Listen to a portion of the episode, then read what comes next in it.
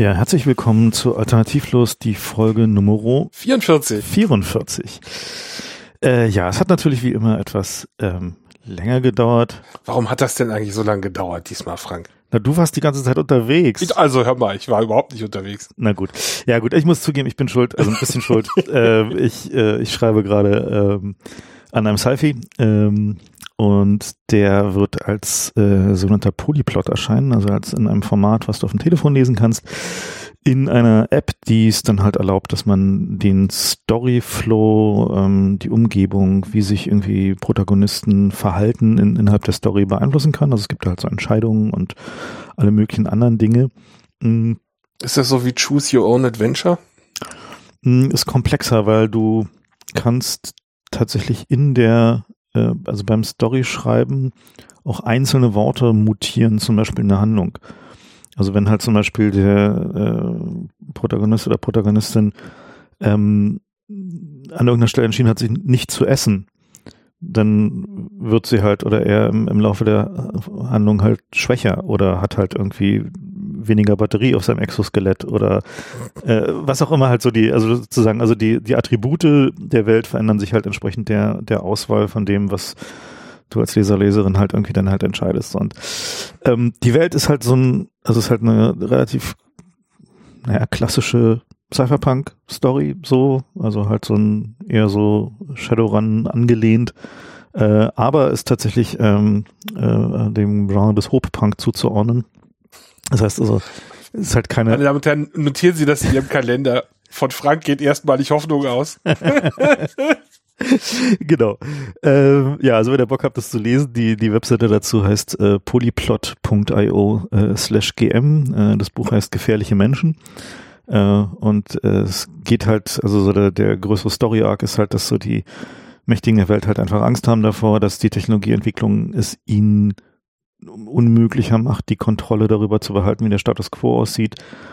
Und da Technologieentwicklung aber zu verlangsamen oder anzuhalten, äh, so ein bisschen schwierig ist und halt Stagnation riskiert, beziehungsweise halt einfach nicht zu managen ist, konzentrieren sich darauf, halt Menschen mit besonders hoher Intelligenz und Tatkraft und Energie äh, im Auge zu behalten, also die gefährlichen Menschen die halt im Zweifel das Problem wären, wenn halt äh, sie die äh, Hände an ihre an moderne Technologie bekommen.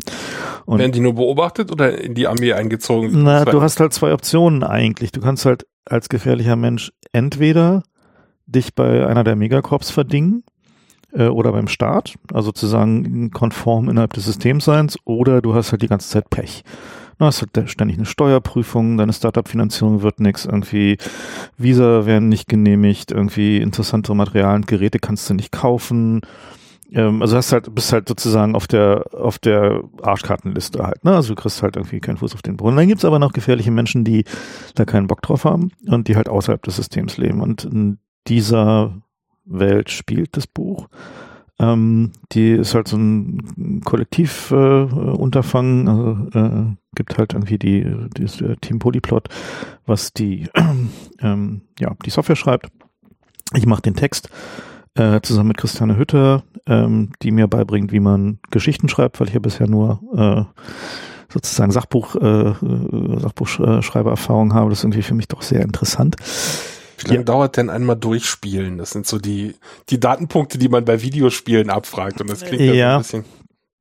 Ähm, ist schwer zu sagen, der Text ist noch nicht ganz fertig. Ähm, sag mal so, im Schnitt werden es wahrscheinlich sowas wie 150, 180 Seiten lesen werden in der, also im, wenn du einen, einem der Branches und Flows über den Daumen folgst. Gibt ein paar kürzere, gibt ein paar längere, kann sich zwischendurch auch entscheiden, Gibt es auch einen Speedrun irgendwie gleich in Kapitel 1 der Abkürzung nehmen? Nee, den gibt es tatsächlich nicht. Und äh, die Entscheidungen, die du treffen musst, sind tatsächlich auch ähm, so ein bisschen, ja, die haben halt durchaus Implikationen. Also es halt, gibt halt harmlose Entscheidungen, es gibt halt nicht so harmlose Entscheidungen und äh, Aber alle sind sie gefährlich. Nicht unbedingt, manche sind auch nur unterhaltsam, aber ja, naja. Ja, werdet ihr dann sehen, also wie gesagt, wenn ihr Bock habt, äh, dann äh, klickt da mal hin. Äh, die äh, ja, äh, die Apps muss man sich dann halt dafür runterladen dann und ja. Äh, ja, Megacorps, das klingt alles so ein bisschen nach Shadowrun. Ja, total. Also ist halt so, so ein bisschen so dieses äh, Shadowrun-Setting, was wir jetzt auch in der realen Welt haben, nochmal ein bisschen nach vorne extrapoliert. Gibt es auch eine Matrix, in die man sich einklingt? Ähm, aus dramaturgischen Gründen gibt's äh, natürlich AR und Holo und all diese ganzen Dinge. Es gibt keine Matrix. Und ein Großteil der, Kommunika der elektronischen Kommunikation der, ähm, der Leute, die halt außerhalb der Gesellschaft leben, findet in äh, Standard ASCII-Chats statt. Die sind doch einfach in, Oh, geil.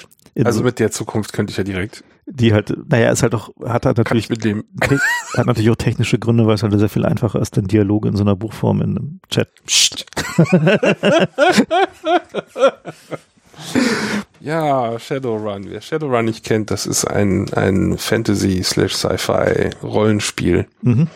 Wo man ähm, in einer fiktionalen Zukunft, die nicht, nicht vollständig, aber weitgehend dystopisch ist, als Gruppe von Abenteurern sich verdingt und die übliche äh, Arbeitslage für so einen Protagonisten in diesem Rollenspiel ist, dass man versucht, bei den Megacorps einzubrechen und Informationen frei zu hacken und die dann zu verkaufen. Ja? Und das ist schon äh, lustigerweise relativ nah an dem Thema, um das es heute gehen soll. Wobei wir allerdings äh, eher um so das äh, tatsächlich schon von vornherein freie Wissen reden wollen, nicht so sehr um welches das erst freigehackt werden muss, aber viele von den Fragestellungen sind übertragbar. Auf dem Weg hier zur Aufnahme äh, habe ich eine lustige Sache beobachtet in der S-Bahn. Und zwar saßen da neben mir zwei Schüler und äh, die eine von denen hat dem anderen ihre, ihre äh, Talking Points vorgelesen für einen Vortrag in Geschichte zur Industrialisierung. Und ähm, die inhaltlichen Punkte waren alle äh, aus einer Perspektive, wie man sie nur rückblickend von heute haben kann, nämlich alles Umweltschutz. So nach dem Motto, ja, und dann war irgendwie das ganze Zeug in der Luft und das hat die Photosynthese behindert und dann sind irgendwie die Pflanzen gestorben und dann konnte man schlecht atmen und das gab Krankheiten und das Wasser war beeinträchtigt und dann gab es Fischesterben und das stimmt alles. Aber das war nicht das Problem damals, sondern es gab Kinderarbeit. und die Leute sind am Arbeitsplatz gestorben, weil es keine Sicherheitsvorschriften gab. Und die Rente, wie wir sie heute verstehen, so alt sind die Leute einfach gar nicht geworden, dass das überhaupt eine Frage gewesen wäre. Und das finde ich ähm, eine interessante äh, Diskussionsgrundlage, über die man mal reden kann. Was eigentlich dieser Zugang zu, praktisch dieser unbegrenzte Zugang zum Weltwissen mit unserer Gesellschaft macht. Ja, und zwar sowohl als Gesellschaft als auch mit den Individuen. Denn ich, äh, also ich beobachte mich da selbst ganz gerne, gucke, was das ändert. Und einer meiner Eindrücke war, ähm, wobei das schon mit Telefonen anfing. Ja, also die, mein, erster Eindruck von Telefonen war, sobald die anfingen, Telefonnummern zu speichern, habe ich mir keine mehr gemerkt. Ja, dadurch, dass der Zugang zu dem Speicher mit den Telefonnummern so niederschwellig war, ähm, habe ich mir nichts mehr davon gemerkt, weil ich wusste, ich muss hier nur eine Taste drücken. Und mit Wikipedia ist es auch so ein bisschen so. Ich beobachte mich selbst immer ganz ähm, eigentlich äh, verstört dabei, wie ich Sachen, die ich mal eben nachgucken könnte, verschiebe, weil die kann ich ja auch morgen nachgucken. Also ich, ich, ich kenne dieses Phänomen, so die Telefonnummern, die ich noch aus dem Kopf weiß, sind alles Telefonnummern aus den 90ern, die noch gleich geblieben sind. Aus der Zeit von vor Speicher. Genau. Also ja, halt, geht mir genauso. wo- Also meine ersten Telefonnummern kenne ich noch auswendig, Mhm. die als man noch eine Wählscheibe hatte und so.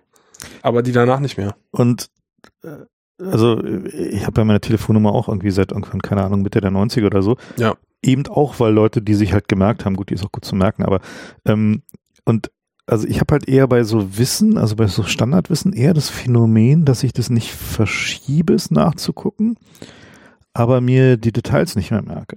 Und äh, sondern halt einfach nur so ein ungefähres, also so eine ungefähre Einordnung habe. Also gerade nehmen wir mal, also nehmen wir zum Beispiel äh, Neurobiologie. Ja, also sowas, wo ich halt manchmal interessieren mich da halt Sachen und dann lese ich die halt auch im Detail und verstehe sie auch im Detail. Aber swappe dann dieses Detailwissen halt auch wieder raus. Weil ich halt weiß, das äh, hat mich jetzt gerade interessiert, damit ich halt das Gesamtsystem verstehen kann und Das weiß, müssen wir jetzt vielleicht nicht Computerleuten erklären, was rausfoppen heißt, oder? Also, also ich sozusagen, ist, ich merke es mir halt nicht im Detail. Ne? Es wird halt einfach, äh, ich weiß halt, es gibt es als ausgelagertes Wissen.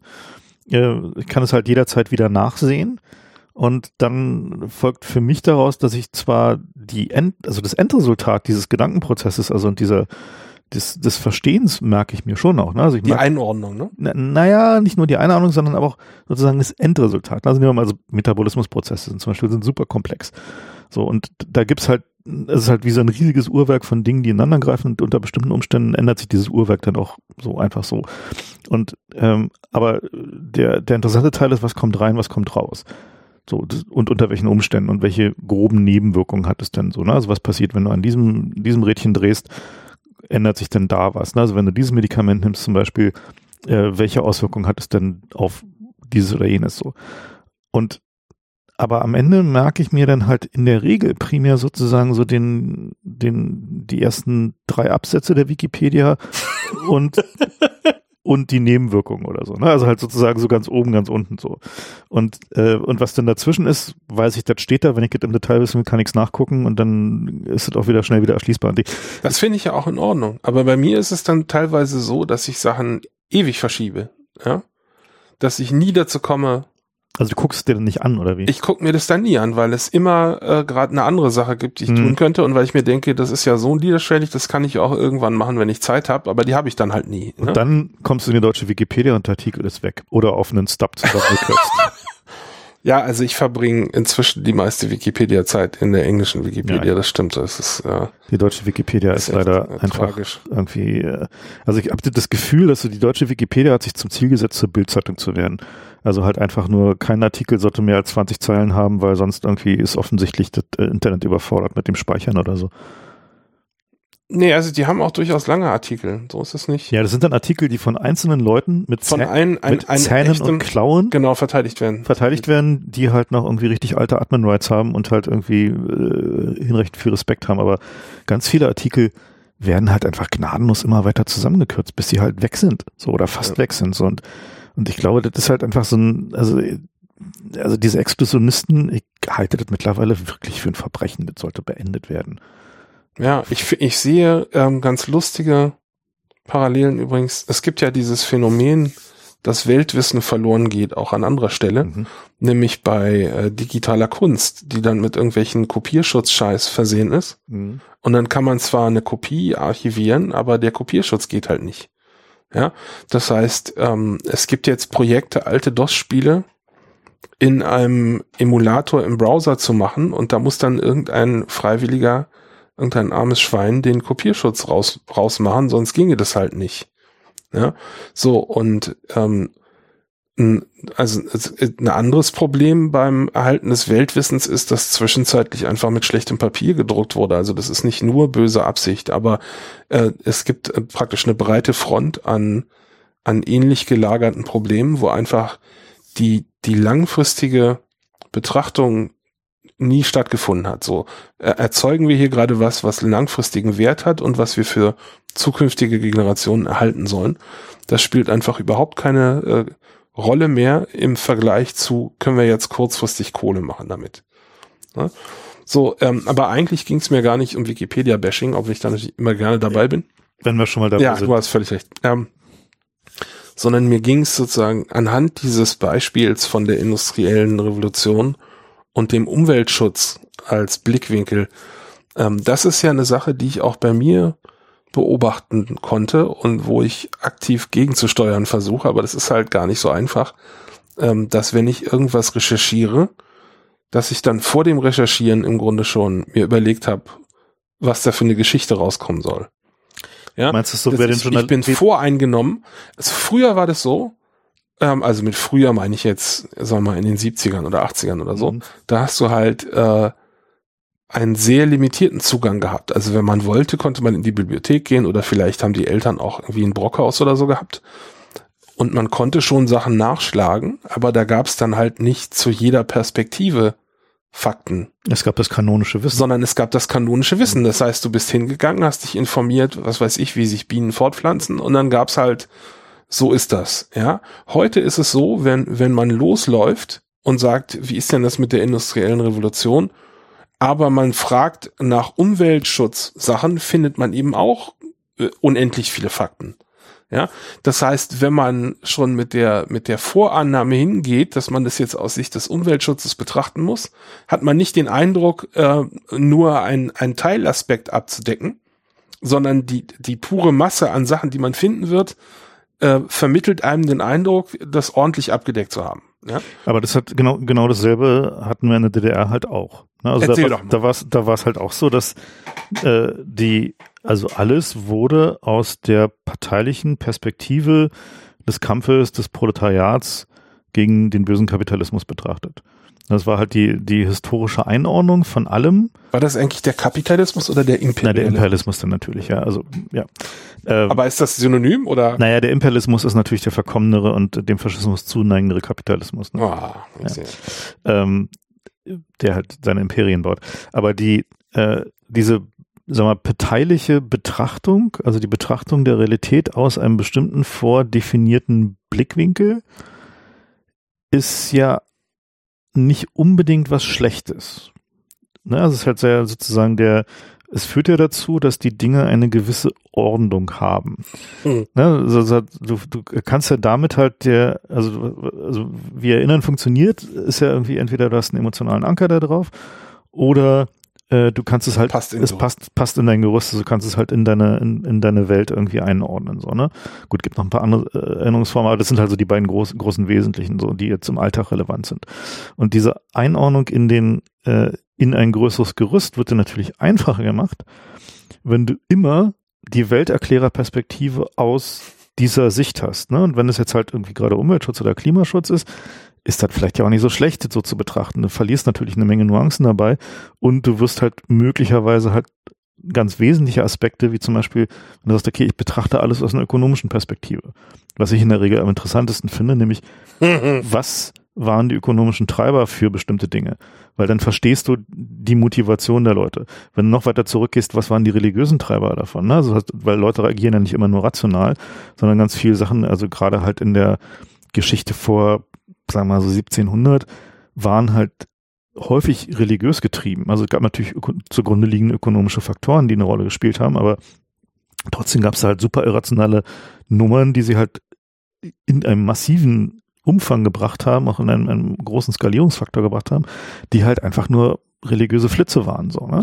Da wäre ich aber vorsichtig, das irrational zu bezeichnen, weil einfach der Wissensstand so gering Pers- war. Aus heutiger Perspektive, keine Frage. Nee, und, und zumal man auch damals, damals, also einfaches Beispiel, ne? also wenn du halt äh, anguckst, so, äh, so Kirchen und Tempel. Ja. Ähm, die, wenn du die heute anguckst, siehst du halt irgendwie ein, ein großes, schön aussehendes Haus, was dazu da war, halt irgendwie da seinen Gottesdienst zu machen. Das ist aber eine Perspektive, die nichts mit der Perspektive zur Zeit der Erbauung zu tun hat, wenn die halt irgendwie zum Beispiel aus dem Mittelalter stammt oder von noch früher. Weil da hatte die sehr viel mehr Funktionen.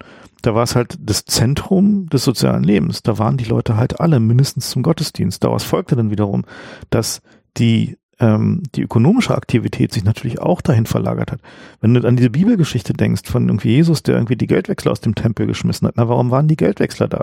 Weil die Menschen da waren, weil die Leute das Geld, was sie dem Tempel geben mussten, durfte nicht irgendein Geld sein, sondern es musste frei von irgendwelchen Symbolen von anderen Kaisern und sonst was sein. Es brauchte, musste neutrales Geld sein. Das heißt, wenn die da mit ihrem, ihrem lokalen Geld ankamen zum Tempel, um irgendwie ihre, ihre, ihre Abgabe da zu machen oder ihr Opfer zu machen, mussten sie es vorher in ein Geld umtauschen. Ich glaube, es war syrische Drachmen oder sowas, was sie dann da in dem Tempel abliefern konnten.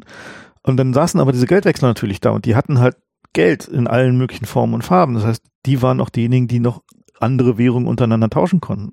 Das heißt, diese, diese ökonomische Akt Verbindung von religiöser und ökonomischer Aktivität und die, dass also der, dieses, äh, sag mal, diese reine Betrachtung von ökonomischer Sphäre, religiöser Sphäre, dass die nichts miteinander zu tun hat, ist halt Quatsch. Na, du musst halt, musst halt die Gesamtheit betrachten, auch aus der Perspektive der Zeit. Du kannst sie natürlich ökonomisch, rein ökonomisch einordnen und sagen, okay, da war halt ein Ort, da kamen alle Leute hin, haben da halt irgendwie ihr Geld getauscht, also ist davor auch ein Markt entstanden, was ja auch so war. Und man ist ja nur bei den europäischen Kirchen genau dasselbe Ding, ne? Die Messen, also Messe hat ja die doppelte Bedeutung. Du hast einmal die Trade Show, also da, wo halt irgendwie Firmen ihren Ja. Kram vorstellen.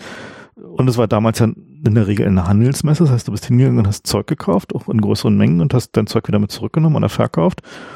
Und dann hattest du halt die Messe in der Kirche, also halt den Gottesdienst. Ne? Aber das, das dasselbe Wort, das weist schon darauf hin, wie eng diese Verknüpfung von äh, äh, dieser Aktivitäten war. Na, und heute noch sind die, die meisten Marktplätze vor Kirchen, ne? Genau, also das hat er. Kein Zufall. So, und aber nur, so, also um Ja. sozusagen diesen Bogen nochmal kurz so zu machen, der vielleicht jetzt gerade ein bisschen länger war, äh, dass ich glaube, dass diese die Perspektive, mit der man auf Ereignisse guckt und in, in die man Fakten einordnet, ist immer nie vollständig neutral. Aber du kannst versuchen, dir darüber bewusst zu sein, was deine Perspektive ist. Also was, sozusagen die, also die Fakten, okay, die kannst du halt bis zu einem bestimmten Punkt relativ neutral sehen. Aber die Einordnung hängt dann natürlich immer davon ab, was ist der Rest. Also nehmen wir mal zum Beispiel ein einfaches Beispiel, Lebensmittelskandale. Lebensmittelskandale, äh, außer jetzt sagen wir mal den, den Standardskandalen, zeichnen sich häufiger mittlerweile dadurch aus, dass unsere Messgeräte besser geworden sind. Das heißt, der, wir haben immer häufiger Verunreinigungen in Lebensmitteln, die vorher schon lange da waren, die immer da waren, die einfach prozessbedingt sind oder was auch immer, wo aber die Messmittel einfach über die Zeit besser geworden sind und Sensoren sind viel empfindlicher geworden. Und wenn wir dann sagen, okay, wir haben gar keinen Grenzwert, weil dieser Stoff ist halt immer, willst du immer nicht in deinem Lebensmittel haben, dann heißt es, dass dein Grenzwert, also ein effektiver Grenzwert, mit dem du einen Skandal triggern kannst, fällt mit deiner, je weiter die Messgenauigkeit steigt.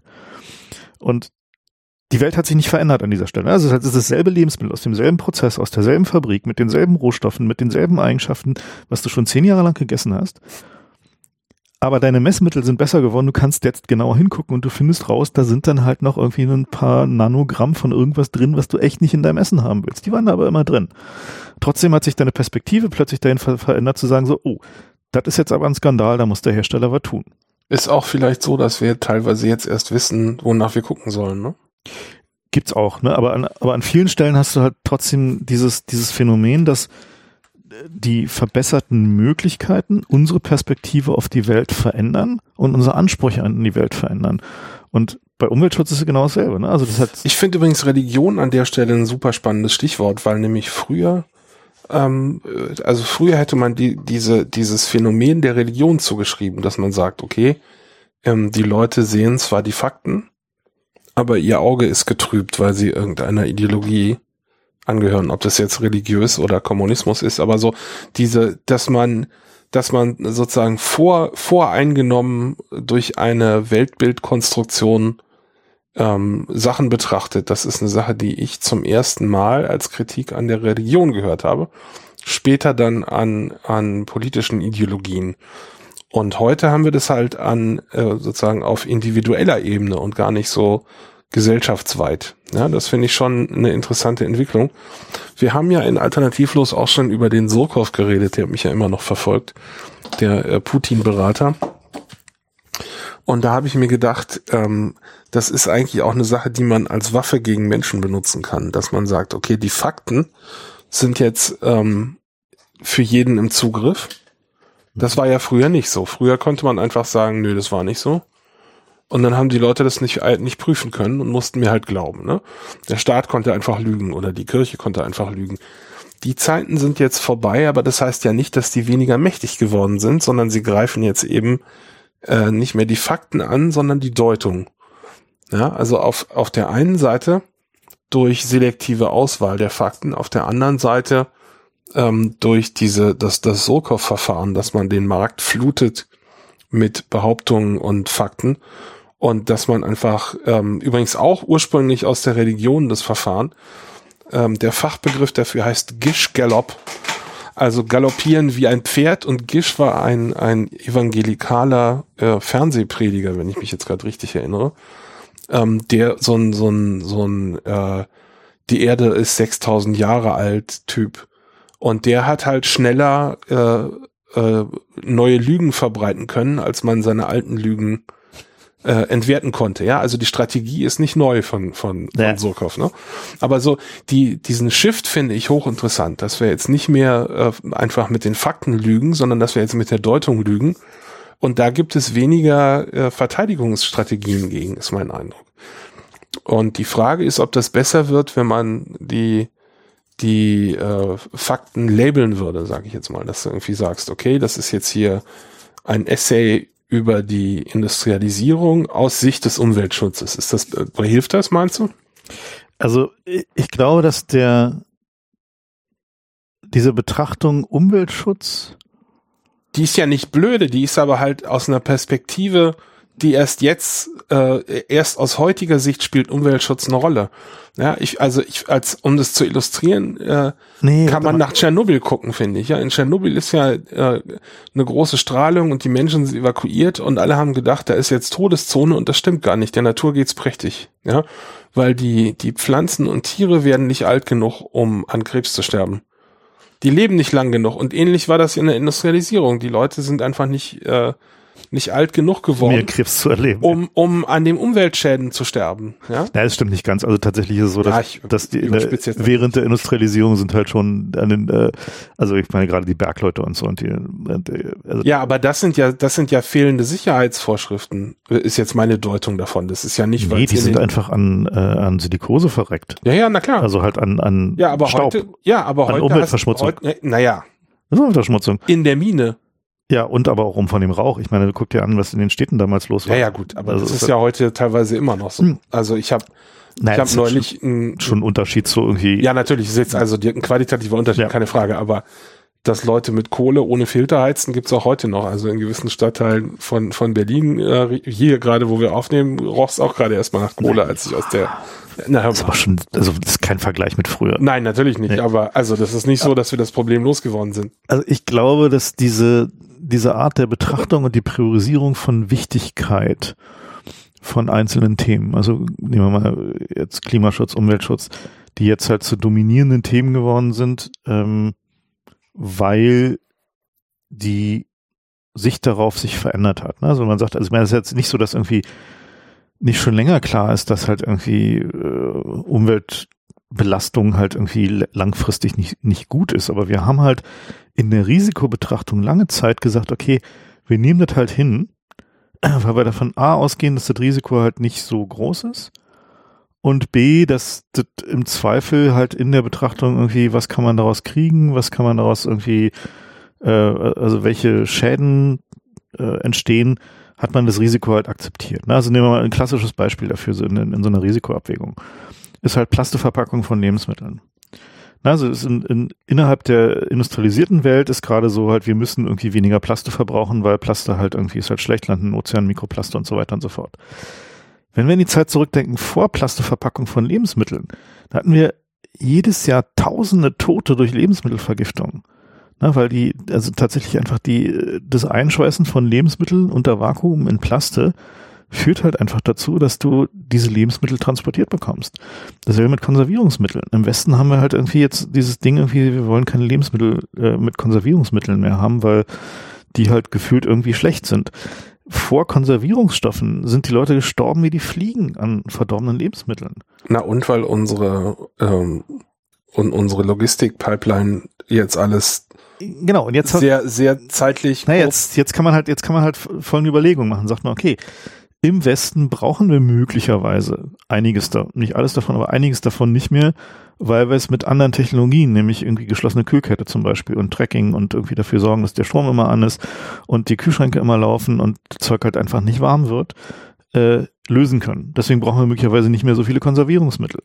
Was wir damit äh, uns erkaufen, ist quasi zu sagen, okay, wir haben halt irgendwie weniger Plastik, wir haben weniger Konservierungsmittel, vielleicht unsere Lebensmittel tollerer hinterher äh, aber das ganze System ist natürlich inhärent fragil, weil es das heißt dann halt, wenn da irgendwas passiert in dieser extrem komplexen Kette, dann wird das Zeug halt, Tote. dann wird das Zeug halt entweder schlecht, wenn du noch Glück hast und das merkst du, hast halt wieder Tote. Und das ist halt so eine, so eine Frage, wo man halt als Gesellschaft auch extrem schwer darüber diskutieren kann, nämlich, nimmt man bestimmte Nachteile in Kauf, also macht man halt eine Risikoabwägung, bei der man sagt hinterher, okay, was ist der Trade-off? Was bekomme ich dafür als Gesellschaft oder als Individuum und nehme ich dafür bestimmte Nachteile in Kauf. Ne, also einfaches Beispiel, ähm, wenn du halt irgendwie äh, in der Lebensmittelzubereitung mit bestimmten Temperatur, äh, Stoffen bestimmte Temperaturen überschreitest, dann entstehen halt Stoffe, die können möglicherweise ein bisschen krebserregend sein. Die schmecken aber auch geiler. Ja, also das ist halt so. Meinst du jetzt so diese, diese Pommesfett irgendwie Dinger, die na, diese, na, diese Acrylamid-Sache war vermeidbar so, aber wenn du halt zum Beispiel jetzt eine Currywurst holst, ne? Heutzutage hast du halt so jetzt eine, macht der mir Currywurst kaputt. Jetzt hast du so eine, ne, also, früher waren die Currywürste halt einfach knuspriger, weil die halt in viel heißerem Fett gebraten wurden. Und das ist jetzt halt verboten wegen irgendwie Acrylamid und so weiter und so fort. Ne? Jetzt sind die halt alle so ein bisschen lasch. So. Und äh, das ist halt, ähm, du musst halt überlegen, so, hm, so, was ist der, was ist der Trade-off? So, in dem Fall hat halt irgendwie dann die Regulierung den Trade-off für dich übernommen und gesagt, das ist jetzt halt so. Und wenn du eine knusprige Currywurst musst, dann musst du dir zu Hause halt irgendwie zu Tode braten, wenn du das so willst. So, ne? Aber das ist halt so, äh, also daraus, also die, diese, diese Abwägung zu treffen, ist natürlich immer eine Frage, macht die Gesellschaft das für dich? Oder kannst du das individuell entscheiden?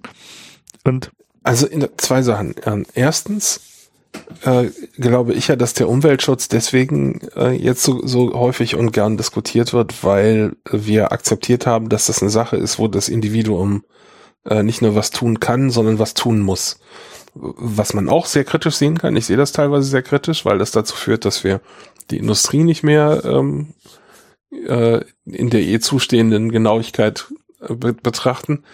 Ähm, aber so, das ist, das ist ein Grund, warum viele Leute jetzt über Umweltschutz reden und das für wichtig halten, weil sie glauben, äh, dass da kann ich jetzt auch was tun. Während, sagen wir mal, bei dem Schwefelausstoß von Containerschiffen, da sieht sich der Einzelne nicht in der, äh, in der Rolle irgendwas zu ändern. Ähm, die andere Sache, die ich bei diesen Abwägungen immer äh, beobachte, ist, dass äh, Leute Sachen einfach als äh, implizit ausgeschlossen schon annehmen und das daher gar nicht in ihrer Abwägung auftaucht. Ja, also zum Beispiel jetzt zu sagen, okay, ähm, da sind früher Leute dran gestorben, deswegen machen wir das nicht mehr so. Das, das würden viele Leute gar nicht ansprechen, die das auf dem Radar haben und wissen und die anderen wissen es halt nicht und äh, kennen dann den Teil der Abwägung nicht. Also ich finde es, ähm, man muss da sehr vorsichtig sein damit, wenn man, wenn man sowas diskutiert. Ähm, nicht nur, weil das implizit unter den Tisch fällt, sondern teilweise auch, weil es Denkverbote gibt. Ja, einige Sachen darf man gar nicht mehr ansprechen. Ähm, ich sage jetzt mal irgendwie Tierversuche in der Kosmetik zum Beispiel. Mhm. Da äh, ist eine Diskussion über die Abwägung im Grunde gar nicht mehr möglich, weil die Sache so äh, toxisch geworden ist insgesamt. Ja? Ähm, daher, also Abwägung finde ich eine gute Sache, aber mein Eindruck ist ja gerade, dass durch diesen freien Zugriff auf das Weltwissen ähm, ich nicht merke, wenn ich nur einen winzigen Teil des, des großen Bildes sehe. Ja, ich habe trotzdem das Gefühl, ich bin gut informiert, aber ich mhm. habe halt nur einen winzigen Teil gesehen und kann deswegen eigentlich die Abwägung gar nicht machen. Das finde ich heutzutage eigentlich das größere Problem. Ja, jetzt habe ich endlich die Fakten alle theoretisch aber du weißt ja nicht, wann du fertig bist mit Fakten sammeln.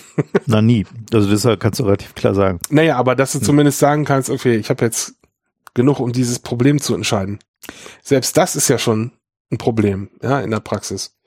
Also ich glaube, dass die mh, hm, die Frage der Wahl der Perspektive auf Vorgänge ähm, oder Fakten da muss man halt so ein bisschen unterscheiden. Äh, du hast, wenn du in die Wissenschaft guckst, also halt so einfach Naturwissenschaften, auch da hast du ja das Phänomen, dass die Perspektive und die Erkenntnisse, die daraus gezogen werden, im Wesentlichen nur unseren Messinstrumenten bestimmt werden. Also wir haben halt äh, Dinge, wo wir jetzt mehr wissen, weil wir bessere Messinstrumente haben. Aber wir können an einigen Stellen können wir auch nur sagen, das ist eine Approximation. Wir können ungefähr aus dem, was wir messen können, folgern, was da jetzt so wahrscheinlich passiert und eine Theorie drumherum bauen. Und dann muss man halt eigentlich nur aufpassen, und das finde ich immer den wichtigen Teil, dass allen klar ist, eine Hypothese oder eine Theorie sind kein gesichertes Wissen. Das ist unser momentaner bester Stand der Erkenntnis. Aber das kannst du doch immer sagen. Nee, aber das, selbst wenn du einen Beweis geht, dafür hast, das dass es halt, korrekt ist, kann es sein, dass du einen Teil übersehen hast. Das geht halt aber verloren. Also dieses ja. und, und, und zwar überall. Das ist halt so die dieses Annehmen davon, dass es Gewissheiten gibt. Also das, ich glaube, das ist so ein, so, ein, Ding, was mit dem Ende der Postmoderne zu tun hat. Das halt der, das du bist jetzt auf einer sehr tiefen Schicht, will ich mal behaupten. Würdest du das auch so sehen? Also ich habe jetzt eher mir Sorgen gemacht, dass ich auf den Schichten darüber aus ideologischen Gründen nur einen Ausschnitt kriege, weil eben schon der, der das die Seite geschrieben hat, die ich jetzt gefunden habe, Mhm. Weil der auch nur einen Ausschnitt hatte und das ist möglicherweise da wollte gar ich, nicht. da wollte ich gerade hin, weil letzten Endes ist, ist ja die Lehrmeinung. Ja. Ne? Also zu sagen, Ne, Moment, ich meine aber, er hat den Ausschnitt nicht, weil er es nicht besser wusste, sondern weil er eine Ideologie hat. Genau, er aber eine. Lehrmeinung ist eine Ideologie. Ne, Also wenn du halt, wenn du halt sagst, okay, Ja. das ist halt jetzt, also eine Lehrmeinung, die gesagt, die sagt, okay, das ist unser momentan gesicherter Stand der Erkenntnis und darauf haben sich alle geeinigt. Ja, dann ist halt so, also sozusagen wie bei den Juristen gibt's halt irgendwie auch dieses, ähm, äh, wie heißt es, äh, herrschende Rechtsmeinung. Ne, genau dasselbe Spiel. Ne? Also du sagst halt irgendwie, man hat sich mehrheitlich darauf geeinigt, dass das jetzt halt die Wahrheit ist. Und das kann man ja machen, weil du brauchst halt so eine Abkürzung, damit du halt irgendwie vorangehen kannst, dass du neue Sachen darauf aufbauen kannst und so weiter und so fort. Aber das Problem ist halt in dem Augenblick, wo es halt dann immer schwieriger wird, das zu hinterfragen, hört die Erkenntnis irgendwann auf. ja, dann ist ja auch eine Aber- Dogmatik, ne? Aber das, aber, und das Problem ist halt, diese, genau diese Balance zu finden. Du musst halt irgendwann mal aufhören zu fragen, damit du weitergehen kannst. Dann musst du halt, du kannst halt, musst halt, kannst halt nicht immer noch versuchen, immer weiter zu buddeln. Kannst du natürlich, wenn du Langeweile hast und dich jemand dafür bezahlt. Aber letzten Endes wirst du irgendwann eine Abstraktionsebene nehmen und sagen, okay, äh, das ist jetzt das, was wir wissen. Ne, also wo, wo, nehmen wir mal Klimawandel. Ne? Also da haben wir jetzt so, ein, so den, Ja. die Diskussion darum. Klar kannst du sagen, okay, hier, wir haben halt noch irgendwie diese und jene Faktoren und wir wissen es nicht ganz genau, ob es jetzt irgendwie doch noch einen Einfluss irgendwie von der Sonnen, äh, Sonnenkonstellation gibt. Ähm, wir wissen nicht ganz genau, wie viel die Ozeane absorbieren. Da gibt es irgendwie eine große Schwankungsbandbreite. Äh, wir wissen, wie es mit den, mit den Torfmooren ist, so ungefähr, aber halt auch nicht so ganz genau im Detail. Also es gibt etwas eine Menge große Unbekannte, aber trotzdem an sich grob, grob drauf gar nicht zu sagen, so, okay, wir müssen da jetzt mal was tun, weil die Folgen sind sonst unangenehm. So, und Na, da gibt's aber auch noch diesen Fraktaleffekt. Ja, ja, Das- genau, die, aber, aber der, der lass du mich kurz, kannst beliebig ranzoomen und es ich will wird nicht kurz- weniger lass, mal, lass mich mal ganz kurz mal den, Ja. den, den Gedanken zu Ende führen. Und dieses sich darauf einigen, dass es jetzt eine Priorität gibt, weil die Grundgesamtheit der wissenschaftlichen Erkenntnisse, der Messdaten, die wir haben, alle in eine Richtung weist. Also selbst wenn es einzelne Outlier gibt, aber es halt, ist halt vollkommen klar, da passiert wird, das sieht nicht so gut aus, wir müssen uns als Menschheit darum kümmern, weil wenn wir es nicht tun, sind die Folgen möglicherweise halt eher so ein bisschen katastrophal. Diese Erkenntnis hat sich jetzt in der Wissenschaftswelt festgesetzt. Es gibt einzelne Leute, die bestreiten das, weil da kann man auch eine Karriere draus bauen, indem man sagt, ich bin der Outlier. Äh, es gibt andere Leute, die haben mehr Nuancen, die sagen, okay, das ist jetzt noch nicht ganz so schlimm und da gibt es noch die Möglichkeit halt irgendwie mit Mitigation was zu reißen und so. Und dann kann man sich darüber aber unterhalten, was sind die Folgerungen daraus? Also sozusagen in dem Augenblick, wo man halt zumindest sich mal auf so ein grobes Faktengerüst geeinigt hat. Du kannst natürlich immer noch die Fakten bestreiten ne, und sagen, ist ja gar nicht so und dann pickst du dir irgendwas ganz unten aus dieser fraktalen Betrachtung raus, wo du ganz reingezoomt hast und sagst, hier, da hat's aber geschneit, statt irgendwie äh, 15 Grad wärmer zu werden. Ne? Und dann kannst du dann, dann beschäftigst du damit dann wieder irgendwelche Wissenschaftler, die dir sagen, ja, es hat deswegen geschneit, weil es an der Stelle wärmer geworden ist, dadurch hat sich die Luftzirkulation geändert, dadurch gab es da einen Kälteeinbruch, ist nicht ungewöhnlich, passt genau ins Modell. Vielen Dank dafür, dass du irgendwie zwei Wochen unserer Lebenszeit mit deiner blöden Aussage verbraucht hast. Das ist übrigens auch der Gish-Gallop, ne? ja, genau, ist genau. Dass du losgehst Und- und, einfach muss ja- muss ja- schneller Fragen stellst, als sie beantwortet werden können. Genau. Und das ist halt dieses Problem, was wir gerade haben, ist, dass viele Leute sind davon mittlerweile genervt. Ne, die wollen eigentlich, die wollen Gewissheiten. Die wollen wieder, dass klar ist, da ist vorne, das ist das Ziel. Das ist irgendwie das, was notwendig ist. So, und das ist ja eigentlich die Frage, bei der es mir um diese, in dieser Sendung ging. Ja, Ja, genau. Ob nicht unser, unser freier Zugang zum, zu allen Fakten dazu geführt hat, dass wir äh, im Grunde orientierungslos im, im Meer schwimmen. Und dass wir im Grunde ähm, gar kein Interesse an mehr an mehr Fakten haben, weil uns die Fakten, die wir haben, schon nicht geholfen haben, eine Orientierung zu finden. Ja, dass wir jetzt eigentlich mehr als früher Ich glaube, die meisten Leute haben einen Mangel an einer, an Prioritäten. Weil natürlich hast du halt, weil sie haben es halt nicht gelernt, weil der in dem Zeitalter vor dem Internet, als der Zugang zu Fakten schwierig und teuer war, also ich kann mich noch genau erinnern, ich musste, wenn ich irgendwie westliche Computerzeitschriften lesen wollte, musste ich nach Mitte fahren in die Blinder Stadtbibliothek und mir diese zum Beispiel CT oder äh, wie hießen sie oder äh, Microcomputer oder so, also diese alten Zeitungen, die es damals so gab, wenn ich die lesen wollte, um so ein bisschen up to date zu bleiben, dann kamen die auf Mikrofisch. Also das heißt also auf so einem, so einem ausbelichteten Film, die man dann in so ein Lesegerät gelegt hat, wo man dann davor gesessen hat und das dann halt so seitenweise da durchgescrollt Mit hat. einer riesigen Linse. Ne, das war so ein, so ein Projektionsbildschirm. Ja, total super, die Teile.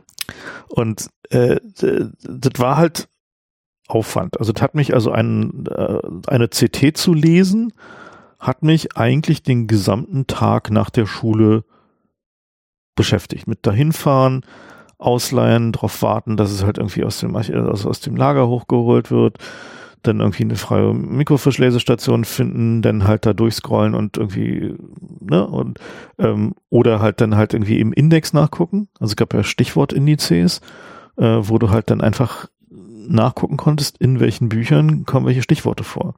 Also hast ja, ich weiß nicht, ob es das heute immer noch gibt, aber früher hast du halt irgendwie in, Ein Zettelkasten, ein riesiger, ne? genau, so riesige Ja, ja. Zettelkästen, wo du halt, wo die Stich, die wesentlichen Stichworte, zu denen dieses Buch gehörte, also die Verschlagwortung des Buches oder auch der Zeitschrift drin war. Und äh, da haben, sind Leute halt hingegangen und haben diese Schlagwortkartei dann halt geupdatet, ne? Und Ja, völlig faszinierend. und dann äh, kann man sich heute kaum noch vorstellen, ne? Und dann bist du halt hingegangen, hast halt irgendwie das richtige Schlagwort gesucht, gesagt, okay, hier sind die 15 Einträge, die es dazu gibt. Dann hast du einen Leih äh, Leihschein ausgefüllt für irgendwie die drei Bücher und die eine Zeitschrift, die du dazu haben wolltest. Bist dann da hingegangen, hast eine Weile gewartet, bis der Kram dann irgendwie von unten aus dem Magazin hochkam und hast dich dann in den Lesesaal gesetzt und die gelesen. Und es gab halt noch eine Handbibliothek, wo halt so die Standardwerke standen, aber wenn du halt ein bisschen spezieller unterwegs warst, musstest du halt diesen Aufwand treiben. So. Ja. Manchmal waren die halt ausgeliehen, dann musstest du halt warten, dann hast du keinen sofortigen Zugriff gehabt und so. Was aber bedeutete, dass dadurch, dass der Zugang zum Wissen so zeitintensiv war, also costly, ne, musstest du dir genau überlegen, was du tust. Und das hast du vorher überlegt. Du hast nicht irgendwie random Browsing, ich scroll hier mal durch, so.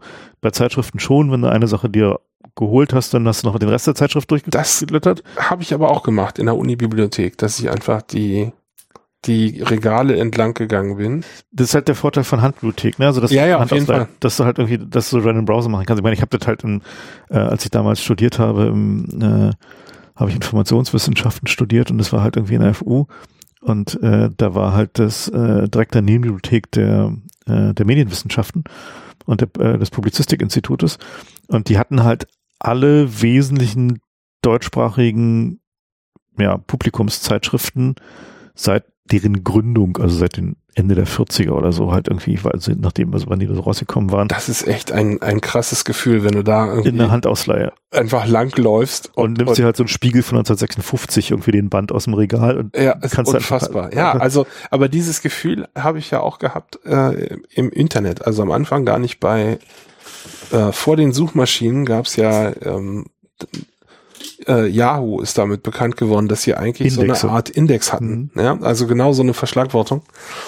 Ja, ähm, aber also das bringt mich gleich zur nächsten Frage, ja, weil das äh, ist ja eine These, die man gelegentlich hört. Wenn der Zugang zu dem Wissen zu äh, kostenlos ist, ob es dann den Wert, den man dem Wissen beimisst, äh, auch senkt.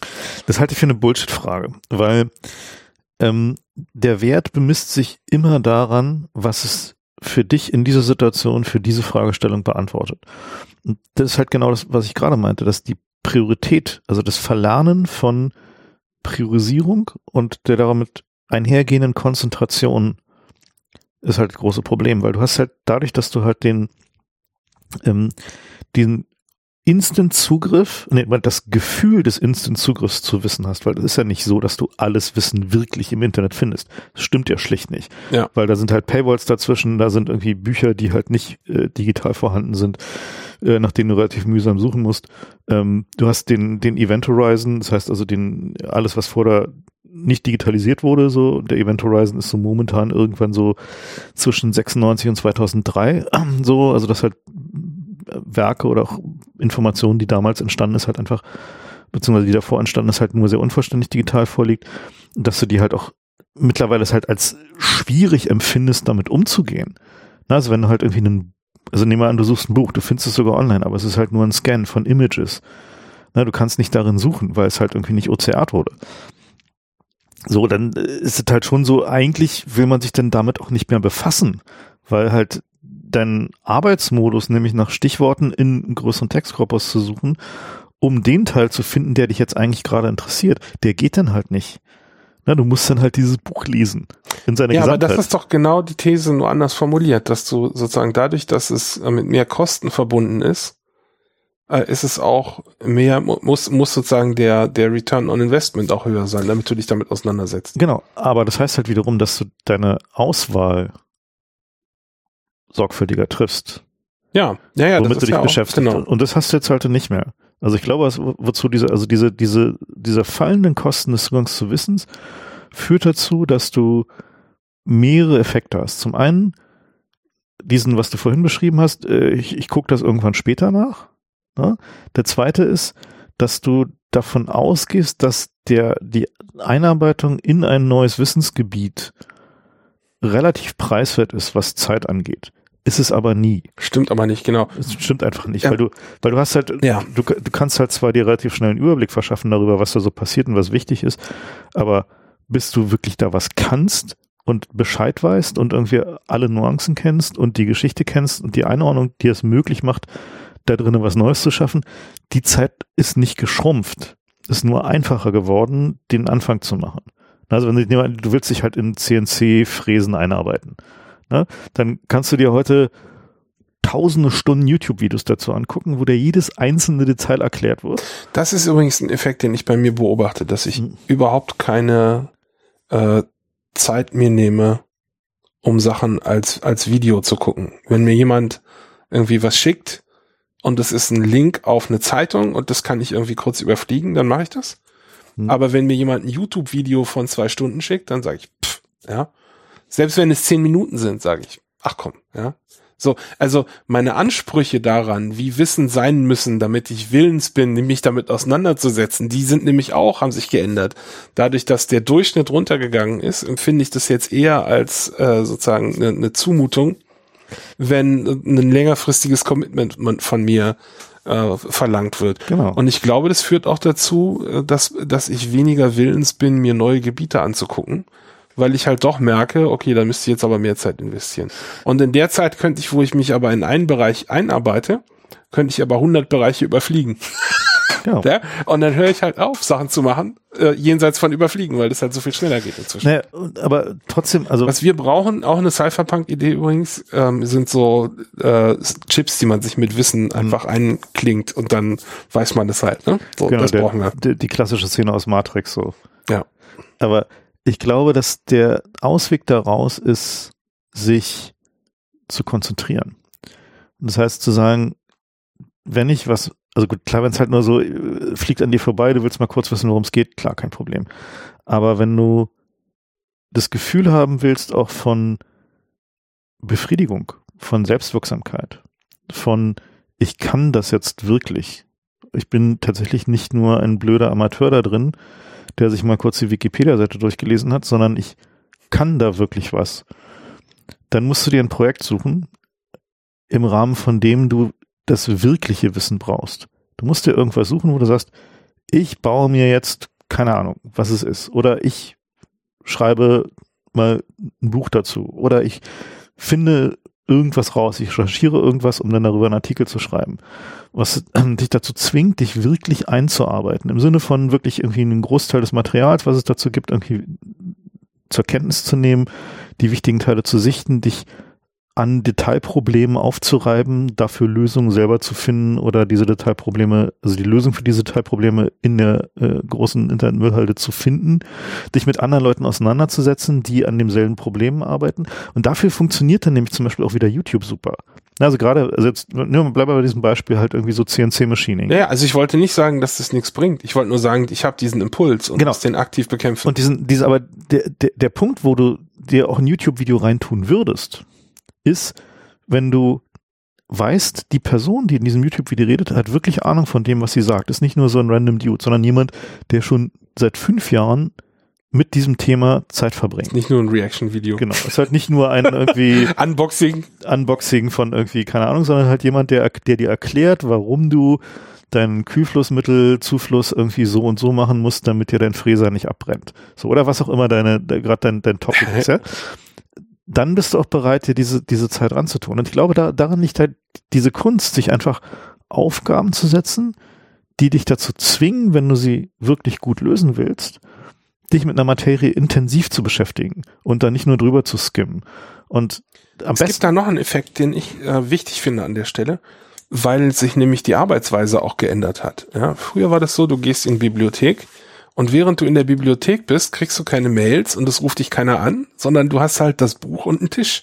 Ja, und das ist eine Umgebung, in der man auch Sachen lernen kann. Da hast du automatisch eine Konzentration.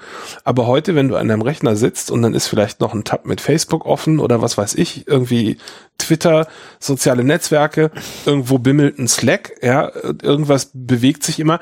Also ich glaube, das ist auch eine, eine Sache, die wirklich abträglich ist gegenüber dem tatsächlich tiefen Wissen, ähm, dass man sich die Zeit gar nicht mehr nehmen kann, ununterbrochen mal eine Stunde irgendwas zu gucken. Also, also ich mache das immer so, dass ich mhm. einfach Sachen abklemmen muss, damit ja. ich in der Lage bin, mich mit irgendwas zu beschäftigen. Da muss ich dann auch tatsächlich mal einen Tag nicht erreichbar sein. Und zwar auch nicht am Telefon. Mhm. Ja. Ähm, und äh, ich kann also auch nur warnen vor diesen ganzen Chat- und Slack-Geschichten, die da gerade äh, und und wie heißt das Microsoft Teams, ja, jeder versucht jetzt in diesem Markt irgendwie die Leute daran zu hindern, sich mal zehn Minuten am Stück zu konzentrieren. Ähm, das hat bei mir auch, äh, habe ich beobachtet, den, die Art des Zugangs zu Problemen äh, geändert. Also ich bin immer noch gerne bereit, mich mal drei Stunden äh, über ein YouTube-Video irgendwo einzuarbeiten, aber dann muss ich vorher wissen, dass es ein Payoff geben wird. Also diese explorative Geschichte findet mhm. bei mir auf YouTube äh, eher selten statt. Ja, eigentlich, ja, ja, kann ich so nicht sagen. Also hängt, hängt vom, vom Thema ab. Wenn ich halt irgendwas Wissen, also was ich gerne, gerne mache auf YouTube sind Vorträge gucken. Also von Leuten, die halt einfach ihre Uni-Vorträge oder was ja. auch immer. Und da kann es auch ein eher abseitiges Thema sein, wenn der Vortragende oder die Vortragende gut ist. also wenn die halt wirklich, also eine, da gibt's echt Schätze übrigens. Ja, also. viele. Und äh, ja. dann, dann bin ich doch bereit, halt gerne mal den Autoplay irgendwie einfach laufen zu lassen. So. Äh, aber ich finde, dass dieses, diesen Punkt dass man ein Ziel haben muss, um das Gefühl zu haben, Wissen sich effizient anzueignen und auch willens zu sein, dabei Hürden zu überwinden und halt irgendwie mal zu gucken, was denn jetzt also zum Teil ist das Problem, dass du findest halt Sachen nicht, weil du nicht weißt, was der richtige Search-Term ist, um den, also teilweise sind es ja so Binnendialekte, die sich dann in so, in so Communities bilden, ja. ne? also wo du halt irgendwie äh, keine Ahnung hast, wie denn jetzt dieses Teil heißt oder diese Arbeitsweise heißt, weil das halt irgendwie entweder ein historisches Wort ist oder ein Slangterm, der sich halt in irgendeiner Internetkommunikation gebildet hat. Aber trotzdem bist du dann irgendwann bereit zu sagen, okay, mach ich, guck mir an, will ich wissen, so. Und wenn du halt ungefähr den Aufwand abschätzen kannst. Dieses Problem mit irgendwie der ständigen Ablenkung. Also, du musst aber angefixt sein. Genau, du brauchst die Zeit nimmst, ja? ja? du musst eine Motivation haben. Du ja. musst, musst es wollen. Das ist halt, glaube ich, genau der du Punkt. Du brauchst Priming. Na, du brauchst ein Ziel. Du brauchst ein, ein, äh, also du brauchst eine. Das stimmt bei mir nicht. Ich brauche kein Ziel. Also ich kann mir auch stundenlang ähm, mit, mit dem Ziel des Wissensgewinns Sachen angucken also wenn zum Beispiel äh, eine Konferenz gibt, von der, von der ich weiß, dass die Qualität der Vorträge im Allgemeinen gut ist, dann mache ich auch exploratives YouTuben ja, und gucke mir in Ruhe irgendwelche. Klar. Ähm, okay. Aber ich glaube, man muss halt vorher sozusagen, also man, man ist jetzt Teil von einer Aufmerksamkeitsökonomie und man muss vorher sozusagen äh, Gründe für die Annahme haben, dass es einen Payoff gibt inzwischen.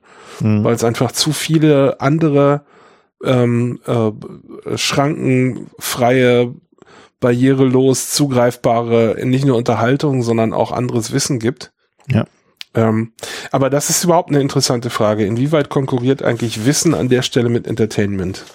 Ja, ist Dauernd, es so, die ganze Zeit. Ist es so, dass das Entertainment immer mehr wird und uns das Wissen wegschwemmt, so von der Zeit, die wir hm. zu investieren bereit sind? Wir haben, glaube ich, den Anspruch, dass uns das Wissen entertaining präsentiert wird. Das ist doch aber eigentlich absurd, oder? Nö. Finde ich nicht. Weil am Ende ähm, ist leichte Aufnehmbarkeit von Wissen und eine Präsentation, die dich ein bisschen bei der Stange hält, schon immer das Kennzeichen von guter Wissensvermittlung gewesen. Weil natürlich. Naja, aber das ist ja jetzt ein anderer. Nö. Das ist Moment. Also entertaining und bei der Stange halten ist eine andere Anforderung, finde ich. Hat, ist aber wirklich, kommt auf selbe hinaus, nämlich dass du halt dein, ja dass du annimmst, dass dein Publikum auch noch was anderes zu tun hat. Ja, das ist halt die dem zugrunde liegende Annahme. Und wenn du halt. Ja, das ist natürlich immer gut, aber das Problem ist halt, ähm, dass es ein zweiter Skillset ist. Ja? Das heißt, wenn du sagst, ich gucke mir nur Wissensvermittlung an, wenn die interessant vorgetragen wird, verlierst du möglicherweise den Ultra-Spezialisten, der nie. Klar. Bloß, ja. wenn du, den brauchst du meistens aber auch nur, wenn du es wirklich wissen willst, wenn du ein Ziel hast. Ja. Also den, den, ja. den weißt du, wenn, wenn du halt wirklich wissen willst, äh, wie, keine Ahnung, halt irgendwie, was wirklich passiert, wenn zwei schwarze Löcher kollidieren und dir halt irgendwie die Computeranimation von Nile Grasse halt nicht mehr reicht, dann, dann wirst du halt im Zweifel dir auch das Paper von diesem Spezialisten oder dieser Spezialistin ausbuddeln und äh, wirst versuchen, die irgendwie nicht ganz unkomplizierte Mathe darin zu verstehen. Und wenn du es wirklich wissen willst, dann gehst du halt los und holst dir irgendwie den irgendwie Fortran-Code aus dem Archiv. Von der NASA, ja. Um halt Von den Backup-Tapes. Äh, um, nee, die machen ja heute noch neuen Fortran-Code für so. Na, aber hast du das nicht mitgekriegt, dass es dieses, dieses äh, Projekt gab aus den Freiwilligen, die aus den alten Tapes, für die es keine Lesegeräte mehr gab, die Backups hm. irgendwie manuell rausgekratzt haben? Von den Mondbildern. Ja. Aber die, ähm, ich meine, der, der Aufwand, den du da reinsteckst, hängt halt von deiner Motivation ab. Ja. Na, und wenn du, und natürlich, wenn du bei Random Browsing plötzlich über Motivation stolperst, ja, dann go for it. Also ich meine, klar, natürlich. Weil nicht, es gibt nichts Schöneres. Ja, also, ja aber als, also gut. Wie kriegen wir das denn hin, ähm, dass es für mich als Informationskonsumenten erkennbar ist, wie viel Abdeckung ich habe? Das ist doch eigentlich mein Hauptproblem. Ja, dass ich mir irgendwie, sag mal, fünf Videos einfach. und zehn Papers angucke. Kannst du, du kennst doch diese aus dem Anhalter, wo Zafford Bibelbrocks in den äh, allwissenden Durchblicksstrudel steigt. Und äh, dieser allwissende Durchblicksstrudel zeigt einem das gesamte Universum, das gesamte große Universum mit einem winzig kleinen Pfeil, das deine Position in diesem Universum markiert. Du bist hier. Du bist hier das äh, tatsächlich äh, immer die vollständig gültige Darstellung von, wie du zu, in Relation zu allem Wissen stehst. Ja, super. äh, wie so ein Mathematikerwitz, oder? Das, äh, du musst Mathematiker sein. Die Antwort war komplett richtig, aber nicht weiterhelfend. genau. Ja, ne, also die, die Frage ist, wie ähm, ist dein Wissen hinreichend vollständig? Ja, äh, ist halt eine ähm, war schon früher schwierig zu beantworten, weil du natürlich nicht nur abstraktes Wissen hast, sondern auch irgendwie Fertigkeiten. Ich glaube, das war eigentlich der eigentliche Mehrwert von, von so Directories wie Yahoo oder in der Bibliothek der Zettelkasten ist gar nicht, dass du deinen Scheiß findest. Sondern dass es die Illusion von Vollständigkeit gab. Genau, dass du das Gefühl hast, okay, also alles, wo dieses Stichwort vorkommt, jetzt habe ich die auch alle abgedeckt. Und das kriegst du halt im YouTube-Zeitalter nicht mehr, diese, diese, das Gefühl, weil es immer diese unendlich nach unten scrollbaren See-Also-Listen gibt, die einfach nie aufhören. Äh, ich meine, äh, letzten Endes, wenn du in die Akademie guckst, ne, dann hast du ja so unterschiedliche Anforderungen an die akademischen Grade. Und so jetzt mal völlig unzulässig verallgemeinernd und irgendwie äh, schlag mich nicht. Oh, jetzt kommt der gute Scheiß. Zusammengefasst kann man ja sagen, so ein Master ist halt die also wenn du eine Masterarbeit schreibst, dann musst du darlegen können, dass du in dem winzigen Fizzle-Wissensgebiet, was du da gerade ausgesucht hast, innerhalb deines großen Wissensgebietes, äh, einen vollständigen Überblick über den State of the Art hast. Also, dass du halt weißt, was da the thing ist und irgendwie alle wesentlichen Papiere dazu gefunden hast und irgendwie äh, alle wesentlichen Bücher dazu gelesen, durchgearbeitet und äh, kompakt dargestellt hast. Das ist die Anforderung an einen Master.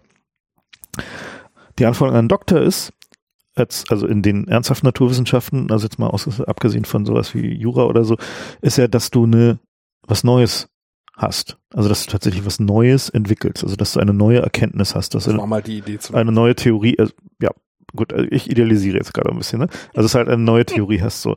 Und das ist halt, glaube ich, so ein, so ein, so ein auch ganz guter Anhaltspunkt, dass du, die Frage ist halt, auf welches Level willst du denn in einem Wissensgebiet kommen?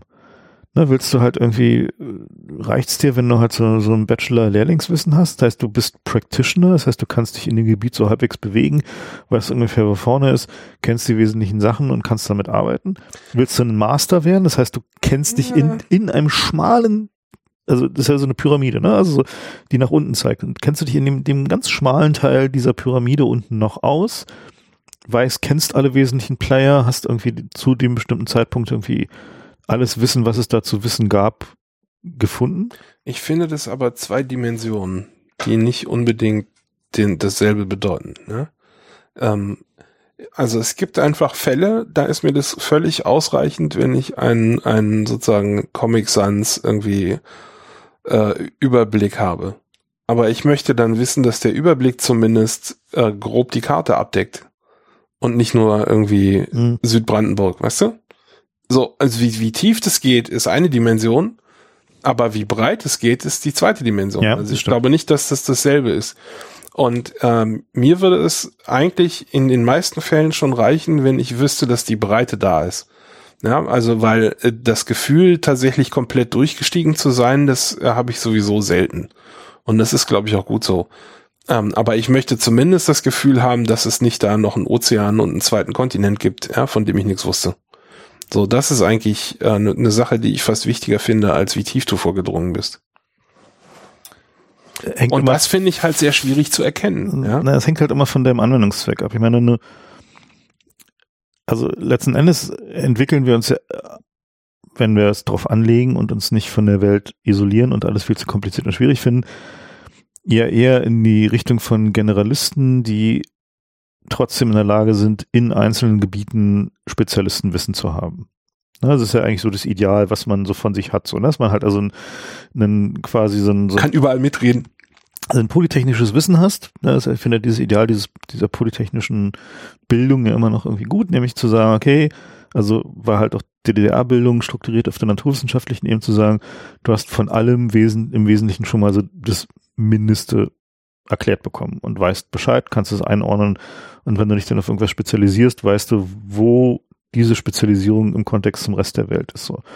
Und das wird natürlich immer schwieriger, weil die Welt halt größer wird und es viel mehr zu verstehen gibt und viel mehr, viel mehr auch Menschen geschaffene Strukturen gibt, deren Verständnis immer schwieriger wird und deren Komplexität halt immer größer wird. Und diese, die Einordnungskompetenz, also wo sind die denn, also wo, wo, wo gehört denn dieses Puzzlestück jetzt eigentlich hin? Das wiederum wird halt einfacher gemacht durch eine ideologische Betrachtung. Also wenn du, wenn du naja, es ist ja nicht wirklich einfacher, es fühlt sich nur einfacher an. Ja, ne? reicht ja. Reicht, reicht, reicht ja letztens. Du fieser äh, Zyniker. naja, aber ist doch so, ne? Naja, also ich, ich glaube. Ich ich habe immer noch dieses, dieses antike Ideal, äh, ähm, der irgendwie zumindest, die, dass der Versuch zumindest gültig ist, etwas äh, objektiv zu betrachten, auch wenn es nicht gelingen wird. Und ähm, da würde ich mich echt ungern von trennen, so dass ich das nicht mal versuchen kann. Natürlich ist der Versuch ehrenwert und wir sollten ihn auch nicht aufgeben. Weil sonst, also wenn wir sagen, wir geben auf und sagen, wir betrachten die Welt nur noch aus unterschiedlichen ideologischen Perspektiven, dann haben wir halt schon verloren. Aber so ist es doch im Wesentlichen, oder? Na, die Tendenz geht halt dahin und zwar aus dem Grund, weil die ähm, äh, sag mal, der, das rein objektive Zerfragen der Welt hat nicht dazu geführt, dass was Neues entstanden ist. Und muss man einfach mal so konstatieren. Also tatsächlich die. Naja, die, teilweise schon, oder? Nee. Also in der Wann denn? zum Beispiel. Hm, naja, wo ist die Physik heute? Na, also. Das ist ja nur eine, eine andere Diskussion. Nein, Ob genau, du findest, dass es schnell genug vorangeht. Das ist genau die Diskussion. Das ist halt irgendwie, natürlich, ich meine, gut, in der Wissenschaft ist es einfacher. Da kannst du halt ein Theoriengebäude abreißen und dann erstmal eine Weile damit leben, dass es kein neues gibt. Das ist jetzt nicht so tragisch. So ist halt ein bisschen blöd für die Karrieren von ein paar Leuten, aber es ist jetzt irgendwie keine große Tragik. Ähm, in der, äh, sag mal, im Rest der Welt, also außerhalb von, sag mal, äh, so Hardcore-Grundlagenwissenschaften, ist die Situation ein bisschen schwieriger, weil wenn du da halt irgendwie, also ich meine, wenn man jetzt mal politische Ökonomie nimmt, so was wir da gelernt haben, ist immer alles zu hinterfragen. Ne? Also die, die, die zentrale Funktion. Dekonstruieren. Ja, klar. Ich meine, das ist ja genau, genau das, wo halt irgendwie der, die Struktur der Welt, wie wir sie heute haben, herkommt.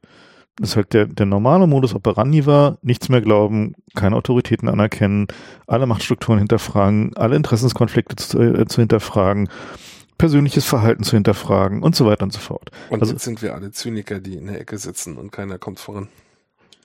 Genau, weil es halt, also ich meine, ja, der Impuls ist ja im Prinzip richtig. Natürlich willst du halt irgendwie wissen, warum jemand irgendwas macht. Also du willst halt dich nicht verarschen lassen. Du willst halt nicht, dass irgendwie eine Studie, die halt irgendwie von Monsanto äh, finanziert und gesponsert wird, irgendwie am Ende sagt halt irgendwie, äh, dieser jenes irgendwie Insektizid ist total super, deswegen können wir es halt genehmigen und du hast nicht hingeguckt und nicht gesagt, hier, Entschuldigung, das war aber Monsanto, die diese Studie bezahlt haben, die können wir vielleicht nicht ernst nehmen. So blöd willst du eigentlich nicht sein. Auf der anderen Seite ist aber dieses nicht aufhören können zu hinterfragen, führt dann halt irgendwie zu so einer Eskalation auch von regulatorischem Druck also dieses Beispiel zum Beispiel mit den Lebensmitteln. Ne? Also wir, wir wissen halt bei vielen von diesen irgendwie Schadstoffen, die da in Nanogramm-Dingern unterwegs sind, wissen wir gar nicht, ob die überhaupt eigentlich irgendwas bewirken. Es gibt keine Statistiken dazu. Ne? Also offensichtlich kann viel von dem Zeug auch so tödlich nicht gewesen sein. Also die der Bauer nicht kennt, das ist da. Also ich, ich finde ganz ehrlich auch große Teile dieser Feinstaubdiskussionen sind halt irgendwie fallen halt in so eine Richtung, so wo man einfach sagen muss, okay, wir wissen das jetzt nicht so geil ähm, die Autoindustrie hat uns halt verarscht, das war halt auch nicht so gut. Äh, aber auf der anderen Seite haben wir Leute, die 90 werden. wenn der Feinstaub da draußen uns alle umbringen würde. So wie viel Prozent, also, also meine, wenn man es mal hochrechnet, wie viel Prozent Lebenszeit kriegt man denn dazu? Also beziehungsweise wie viel Prozent leidensfreie Lebenszeit das zählt. So, und äh, also was, was wird die Auswirkung davon? Das können wir gerade nicht beantworten, wissen wir nicht. Das ist ein großes Experiment. Vielleicht ist geil, vielleicht werden wir alle zehn Jahre älter, wenn sie den Feinstaub abgeschafft haben. Was ich nicht glaube, weil der Großteil des Feinstaubs kommt vom Abrieb von Autoreifen, da redet niemand drüber, sondern nur über das bisschen Diesel. Ähm, oder niemand redet auch über, außer Kachelmann redet halt irgendwie über den, äh, den Feinstaub aus irgendwie den, den Luxuskaminen in den, Gentrifik in den, Heizungen, genau. in den Gentrifikantensiedlungen so. Äh, das, äh, interessiert offensichtlich ja niemanden so aber so eine Diskussion, die halt aus so einer ideologischen Perspektive geführt werden, führen halt dazu, dass die Legitimität von regulatorischen Aktivitäten hinterher auch einfach schrumpft. Aber das ist doch dasselbe Phänomen, was ich vorhin angesprochen habe, dass die Leute denken, Umweltschutz ist eine Sache, da kann ich was machen. Ja? Autofahren, das ist eine Entscheidung, die kann ich treffen. Hm. Fahre ich jetzt Diesel oder nicht, aber das Gentrifikantenviertel mit den, mit den Kaminen, da kann ich auch nur irgendwie äh, impotent die Faust recken. Ja, deswegen mhm. ist das, äh, machst du mir sozusagen mein, mein schönes Narrativ kaputt, wenn du anfängst, da jetzt irgendwie von, von anderen Sachen zu reden. Ja, ähm, insofern ist das, glaube ich, eine natürliche Abwehrreaktion auch auf die steigende Komplexität der Welt, dass ich mir den Teil raussuche, bei dem ich glaube, Klar. ich habe noch Agency. Und da versuche ich dann halt irgendwas zu tun. Klar, ich meine, die, die, die Frage nach, wie schaffst du es halt in deinem eigenen Leben, Selbstwirksamkeit hinzubekommen? Und halt Komplexitätsreduktion. Genau. So, und da nimmst du dir halt, pickst du dir halt irgendwas raus und kümmerst dich dann halt darum. Ist ja genau das, was ich vorhin gesagt habe. Such dir halt ein Ziel. Und das kann, wenn du das falsche Ziel wählst oder ein Ziel wählst, was halt irgendwie jetzt, sag mal, deren Wirksamkeit so ein bisschen eingeschränkt ist, dann ist es, naja, dann kannst du dir halt die Frage stellen, habe ich jetzt das Richtige gemacht, ändere ich jetzt irgendwie meine Verhaltensweise, das geht nicht. Also mein Lieblingsbeispiel sind halt so vielfliegende Veganer, ja, die dann mit CO2 argumentieren. So, wo ich dann irgendwie wie ich dachte, Veganer argumentieren mit, dass es äh, irgendwie, das sind Lebewesen, die haben genau so ein Recht zu leben. Die neueren Argumentationen. Ist auch mit CO2? Das war mit CO2. So, und das ist halt, also ich meine, wenn sie mit dem Recht auf Lebewesen argumentieren, kann ich das verstehen. Das ist halt irgendwie eine vollständig valide Argumentation, der man auch einfach aus ethisch-moralischen Gründen wenig entgegensetzen kann. So, aber ähm, wenn sie dann anfangen mit CO2 zu argumentieren, dann finde ich das halt einfach nur lächerlich, ja. Also weil das ist halt irgendwie naja, also da, äh, das, ich weiß nicht, also ich reibe mich ja auch gerne an solchen Leuten, aber auf der anderen Seite verstehe ich immer nicht, äh, das macht doch das Argument nicht weniger valide, wenn der Typ ein Heuchler ist, der es vorträgt. Nee, ja? macht nicht val weniger valide. Ähm. So, dass wir sind halt von Heuchlern umgeben, das finde ich aber nicht schlimm. Das ist halt die, ist halt, Menschen sind halt Heuchler. Nee, das Schlimme daran finde ich halt nur, wenn Menschen. Dieses Gefühl, dass die irgendwie von sich selbst glauben, jetzt den Heiligen Krieg zu führen und im Recht zu sein. Können sie ja gerne machen, solange sie mich doch nicht belästigen. Das Problem ist, also mein Problem dabei sind halt missionierende Ideologen. Ja, so, also das halt, das kann ich halt jetzt persönlich auch nicht mit umgehen, aber das heißt nicht, dass ihre Argumente irgendwie scheiße sind, nur weil die, weil ich den Typ nicht mag und weil der ein Idiot ist und ein Heuchler. Also ich weiß, das ärgert mich momentan so ein bisschen daran, äh, es gibt halt irgendwie so eine ganze äh, Batterie aus irgendwelchen rechten Blogs und, und Twitter-Leuten, die irgendwie die Greta Thunberg anpinkeln, weil ja, ja, irgendjemand irgendwie mit einem Motorboot mitgefahren ist und da hätte sie ja dann doch CO2. Und dann denke ich mir so, ja und? Wen interessiert denn das? Ja, das ändert doch nix an der Situation ob jetzt Greta Thunberg CO2 ausstößt oder nicht. Naja, das ist halt, äh, also What the fuck? Aus, ja? einer, aus einer reinen Propagandaperspektive. Ja, tolle Propaganda, aber mir halt auch nicht. Nee, ist halt das Problem, dass sie, ähm, dass in dem Augenblick, wo du dich halt auf ein sehr hohes Podest stellst, ne, also und sozusagen den, der, der Heiligenschein sehr groß ist, äh, ist natürlich die Versuchung genau da, äh, in den Wein zu pinkeln, halt relativ groß. Und das ist halt so ein, so ein Ding, wo man einfach sagen muss, das war halt einfach ein handwerklicher Fehler. Tut mir leid. Also halt da so ein, so ein Zinnober drum zu machen, das jetzt mit einem Segelboot über den Atlantik fährt,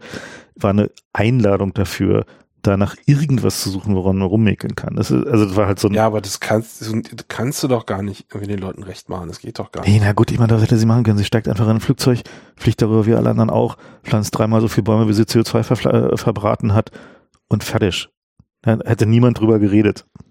So, das war Also halt, ich, ich weiß nicht. Ich finde auch nicht, dass sie da irgendeinem was schuldig ist, ehrlich gesagt. Sie kann hat sich ja nicht auf das Podest gestellt. Die ist darauf gestellt worden, weil sie halt sich toll geeignet hat als irgendwie die äh, also ich, Jungfrau von Orleans, ich, ich, ich bin äh, die unseren Drachen tötet. extrem immer noch fasziniert davon, dass, ähm, dass sie es halt schafft, wirklich so viele Menschen zu bewegen, ihr eigenes Leben zu überdenken und ihre eigenen Prioritäten zu überdenken und einen neuen, naja, also mal positiv formuliert, ein, ein neues Glaubensideal äh, im Sinne von einer übergreifenden Priorität für die Einordnung des eigenen Lebens zu schaffen. Für einen guten Zweck. So, das ist halt eine, Sache, wo ich immer noch extrem fasziniert bin, dass das funktioniert. Dass die, natürlich ist halt von den Leuten, die halt irgendwie keinen Bock darauf haben, ihr Leben zu ändern und die halt irgendwie weiter gerne halt irgendwie ihre 15 Liter Benzin auf 100 Kilometer irgendwie SUVs durch die Gegend fahren wollen, dass die sich dann halt an so einem kleinen Scheiß aufhängen, ist natürlich vollkommen klar. Ja, die haben halt nichts anderes. Die, die, die nehmen halt, was immer geht, so, weil die natürlich, das, also aber am Ende ist Ja, aber weißt du, ich finde, das sagt mehr über die Leute als über Greta aus. Ich, ich lache mal nur, wenn ich sowas sehe und denke mir so, Wie was gesagt, wollt ihr denn hier? was ich auch nur sage, ist Merkt ihr nicht, wie scheiße das was ich halt nur sage, ist halt aus, einer, aus, also aus meiner Perspektive als jemand, der halt das Handwerk der Propaganda mit großem Interesse verfolgt, muss man da einfach sagen, hat sie da einen handwerklichen Fehler gemacht. Mehr sage ich nicht. Ne? Also es ist halt, also jetzt ich, sie kann ein Segelboot fahren, so viel wie sie will, ist mir völlig egal. Sie kann von mir aus sich irgendwie in, in einem Zeppelin darüber fliegen lassen. Aber wieso ist denn es ihre Schuld, wenn ein Reporter mitfährt? Den hat sie ja nicht eingeladen. Nein, ist ja nicht ihre Schuld. Ich sage nur, sie hat handwerklich Fehler gemacht. Das Nein, aber ich meine, was hätte sie denn tun können? Das ist doch, ist doch also sie hätte diese Segelbootnummer halt einfach streichen können. das fand ich in Ordnung mit dem Segelboot. Das fand ich in dem super. Augenblick, wo du sagst, ich fahre mit dem Segelboot, um CO2 einzusparen, machst du dich natürlich angreifbar dafür, dass jemand nicht aufhört zu fragen, wie kommt denn die Crew dahin? Was ist dann noch für ein Boot mitgefahren? Sind die wirklich die ganze Zeit gesegelt? Ja, aber das ist doch alles nicht in ihrem Kontrollbereich.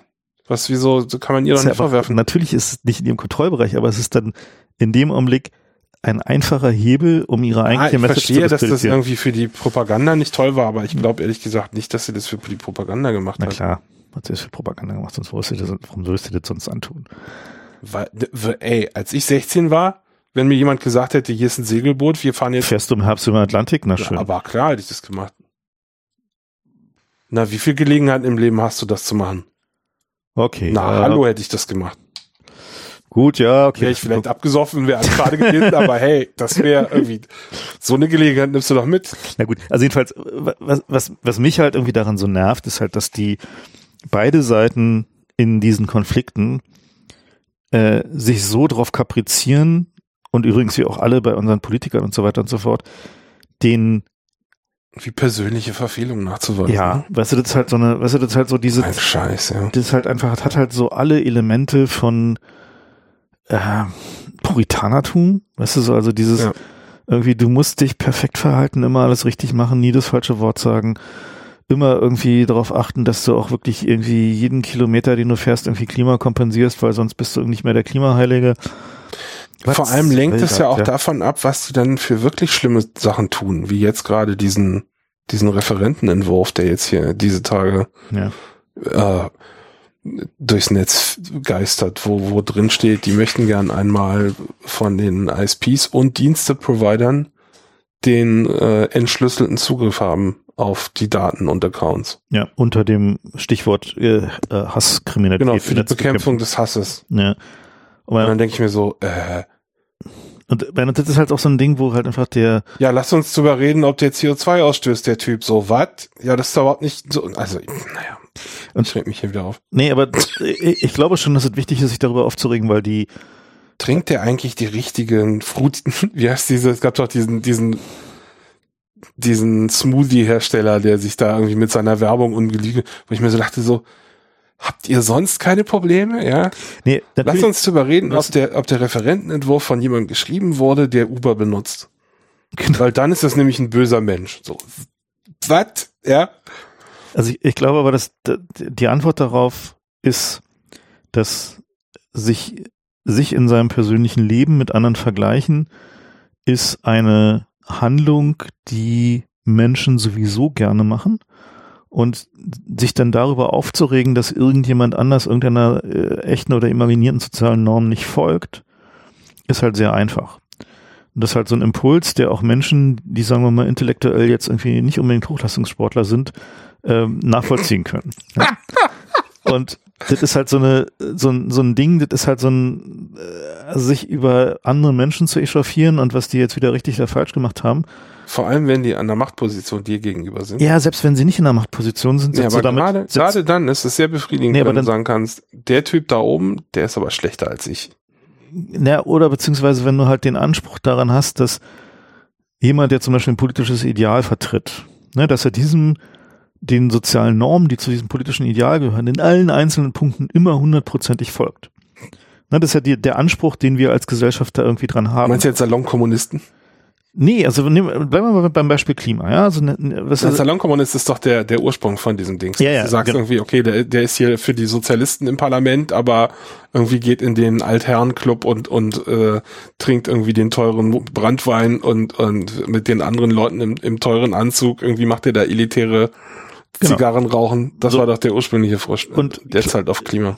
Und, und also meine Sicht darauf ist halt einfach, dass der, ähm, dass dieser Vorbildcharakter von Individuen, also dieser, beziehungsweise dieser Anspruch daran, dass Individuen, die bestimmte Position vertreten, immer der Vorbildcharakter sein müssen für diese Position, dass wir den vielleicht ein bisschen zurückdrehen. Also im Prinzip, also ich sag mal, also der, im Grundsatz finde ich es ja nicht schlecht zu sagen, okay, jemand, der halt bestimmte Prinzipien vertritt, wäre auch gut, wenn er die so ein bisschen lebt, einfach nur deswegen, damit er auch so ein bisschen Relative Feedback bekommt darauf, ob diese Positionen überhaupt vertretbar und realistisch sind. Aber daraus einen Absolutheitsanspruch zu machen, finde ich jetzt halt irgendwie einfach völlig daneben.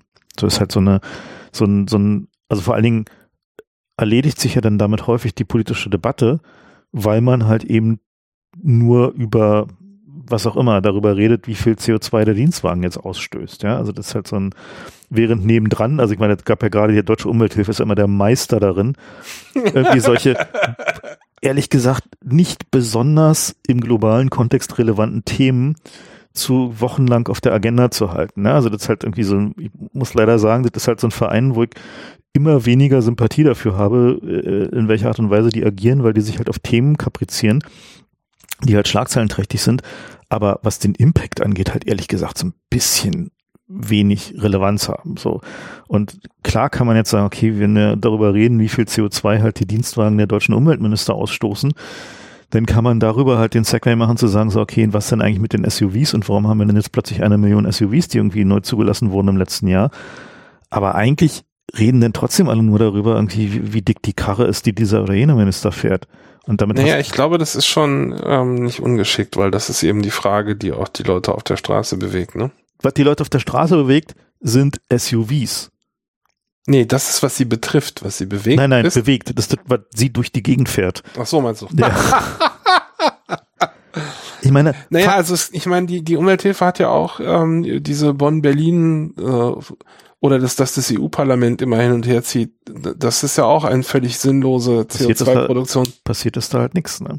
Nee, natürlich nicht. Aber das fand ich schon wichtig, dass das mal äh, jemand anspricht, dass da völlig sinnlos irgendwie. Ich finde das ja so weit von unwichtig. Naja. Also, weil das hat halt irgendwie. Also, ich weiß nicht. Die statistischen Auswirkungen davon sind null. Naja. Ja. Ist so. Das ist halt, also wenn du dir, also ist nicht ganz null. Aber äh, das ist halt im, im, im Bereich des Rundungsrauschens. Also ich weiß nicht. Ich finde man, also ich habe ja, ich, naja, ich sollte mich also, ja nicht zu weit aus dem Fenster lehnen, aber ich, ich bin auch äh, häufig einer von denen, die dann von Leuten fordert, wenn sie anderen gegenüber moralisch indigniert irgendwie Kritikäußerungen vorbringen, dass sie dann auch aber bitte selber nicht denselben Fehler gemacht haben sollten. So, das finde ich schon. Ich äh, finde moralisch indignierte Kritik immer eigentlich zunehmend falsch. Ja, ja, das kann man natürlich auch sagen. So, Aber wenn du sie schon vorbringst, dann solltest du bitte auf einer Position sein, wo die nicht genauso gegen dich zurückschlägt. Ja, bloß das ist halt das Problem. Das, Das gibt's halt nicht, kommt halt nicht vor. Deswegen folgt, im Grunde ist die Folgerung dieselbe. Ja.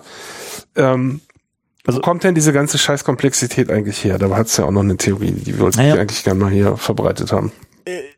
also wir haben ja so eine Welt, die halt immer komplexer wird, weil wir halt einen ähm, Nee, warte mal, ich muss noch mal ganz kurz nochmal zurück. Okay. Ähm, der, der Punkt ist halt, was diese, dieses moralisch gute Verhalten angeht. Dagegen ist überhaupt nichts einzuwenden. Also im Gegenteil ist es so, dass es natürlich vielen Menschen auch einfach Halt gibt, dass sie halt einfach sagen können, mein Handeln auf dieser Welt versucht, auch wenn es der, Ein- der Einfluss nur minimal klein ist, wenn wir viele sind, die es machen, viele, die sagen, okay, okay, ich will keine Inlandsflüge machen oder ich will irgendwie möglichst wenig Fleisch essen oder wenn ich mir schon eine Karre kaufe, versuche ich mir eine Karre zu kaufen, die halt möglichst wenig verbraucht, sowohl was die Herstellung als auch den Verbrauch angeht. Ich versuche halt möglichst viel Fahrrad zu fahren und so weiter. Also ich versuche halt irgendwie meinen persönlichen Footprint zu reduzieren. Ist eine Sache, die aus meiner Sicht eigentlich uneingeschränkt gut ist, weil sie halt dazu führt, dass es hat möglicherweise sogar einen Einfluss, so, weil halt irgendwie der Verbrauch wirklich sinkt, wenn es viele Leute machen. Es hat für die Menschen den, den positiven Effekt, dass sie etwas tun und sich dem Ganzen nicht hilflos aus, ausgeliefert fühlen. Auch wenn sie wissen, dass ihr persönlicher eigener Effekt nicht messbar sein wird. Wenn es viele machen und sie Teil einer Massenbewegung werden, hat es einen Effekt. Und das ist der gute Teil daran. Also das ist halt was, wo man sagen kann, okay, du hast für dich persönlich diese Entscheidung getroffen, du versuchst sie so gut es eben in deinem Alltag geht, mit allen Einschränkungen, mit allen Problemen, die es macht und allen Unschärfen und allem, was irgendwie so an, an nicht idealen Zuständen ist, einhergeht. Aber du versuchst wenigstens was zu tun. Und das, was Ich dachte immer, das geht um die normative Moment, Kraft des Faktors. Moment, das, aber warte mal, Da kommst du gleich da hin. kommen wir gleich hin. So, das heißt also, wenn jemand für sich individuell diese Entscheidung trifft und sagt, ich werde Veganer oder ich irgendwie äh, mache keine Inlandsflüge mehr oder was auch immer halt oder eine Kombination von allen möglichen Dingen, habe ich höchsten Respekt vor. Das finde ich Ja. finde ich eine eine Sache, die eigentlich uneingeschränkt gut ist, weil sie sowohl Selbstwirksamkeit erzeugt als auch möglicherweise halt irgendwie einen einen positiven Effekt haben kann. Ein so großes Aber, das ist So. im Schattenstoff verstehen. So. Mein Problem entsteht, wenn daraus ein sozialer Druck entsteht auf andere, der einen moralischen Impetus hat. So ein Ich bin heiliger als du Ding. Ne, so, das ist halt so, also so, diese, ja, sagen wir mal, missionierende Ideologen sind halt eigentlich mein Problem dabei. So in dem Augenblick, wo Menschen einfach darüber reden, sagen so, ich mache das so, weil das ist für mich so und sie erklären mir das einmal, finde ich das vollkommen in Ordnung. Habe überhaupt kein Problem damit. Da haben sie mir ihre Weltsicht erklärt, ihren Punkt erklärt. Ich kann das einordnen. Ich weiß halt irgendwie, wo halt irgendwie, ich kann auch mein Verhalten ändern. Also zum Beispiel, wenn ich weiß, jemand ist vegan und wir gehen zusammen essen, dann suche ich halt natürlich ein Restaurant aus, wo die Person halt auch was ordentlich Veganes zu essen findet. Genau Du kannst auch Missionare einfach wegignorieren, ohne dass es. Nee, kannst du nicht, weil Nee? das Problem ist halt irgendwie in der, also ich, nur kurz mal den, den Punkt nochmal zu Ende. Ja. machen. So ist halt sozusagen, ich respektiere persönliche Lebensentscheidungen uneingeschränkt. Ne, wenn jemand sagt, okay, ich lebe jetzt halt so, das ist jetzt mein, mein Ding, was ich halt machen will, kann ich mir halt überlegen, ob mit mir persönlich das zu lästig ist und ich sage, okay, geh mit der Person halt nicht mehr essen, weil sie nur Rohkost isst, dann tut's mir halt leid, wenn der Laden keinen Salat hat, das kann bald vorkommen. Aber sagen wir so Sachen, die halt im Rahmen sind, wie zum Beispiel, ich esse halt nur noch vegan, fein with me, gibt genügend Optionen, kein Stress. So, ne? Das ist halt so. Und außerdem lerne ich auch was Neues kennen. Ich gibt mittlerweile sogar leckeres veganes Essen, habe ich festgestellt. Hm. Womit ich ein Problem habe, ist in dem Augenblick, wo dann so ein Shaming anfängt. Ne? Ja. Also in dem Augenblick, wo halt jemand dann sagt, so, aber hier.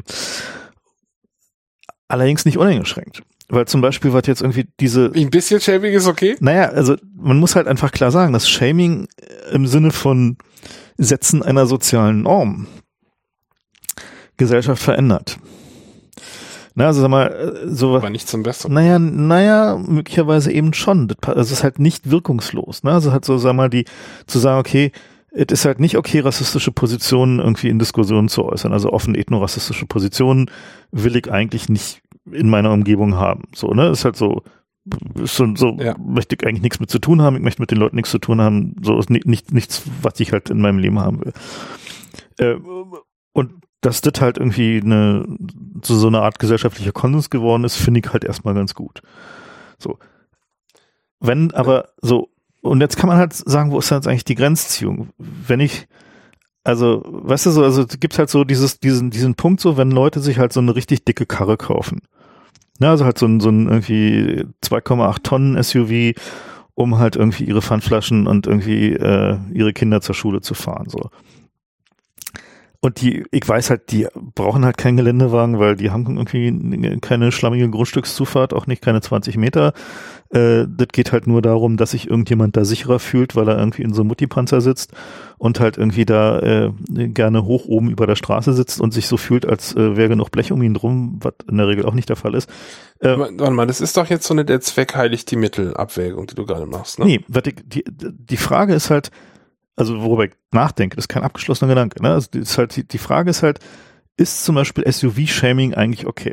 Ne? Also, also, ist aber utilitaristisch der Zugang, den du da jetzt aufbaust, oder nicht? Der Zugang. Oder verstehe ich das falsch? Ja, das ist korrekt. Das ist ein utilitaristischer Zugang. In dem Sinne von, ist es eine wünschenswerte gesellschaftliche Veränderung, die aus einer sozialen Konvention erwachsen kann. Ne? Also, dass man halt sagt, okay, also wie gesagt, ehrlich gesagt, diese Zahl von eine fucking Million SUVs, im letzten Jahr zugelassen, mitten in der größten Klimadiskussion, die wir je hatten. Und dann kommt das sind alles äh, Panikkäufe, glaube ich. Das ist wie wenn, wenn irgendwie das Gerücht umgeht, dass Obama den Leuten die, die, die Waffen, Waffen wegnimmt, dann laufen alle nochmal los, kaufen Meinst eine Waffe. Ja. Ich hm. glaube, die glauben, das ist ihre letzte Chance, sich nochmal ein SUV zu kaufen. Hm. Also mein, mein Problem, mein Problem mit dieser Art von, ähm, aber das Shaming ist okay, weil das funktioniert ja, ist halt, dass die nächste Iteration ist halt dann Keys, ne? Hm. Irgendwie ein bisschen, ein bisschen ankratzen an der Seite, weil du Arsch, ja.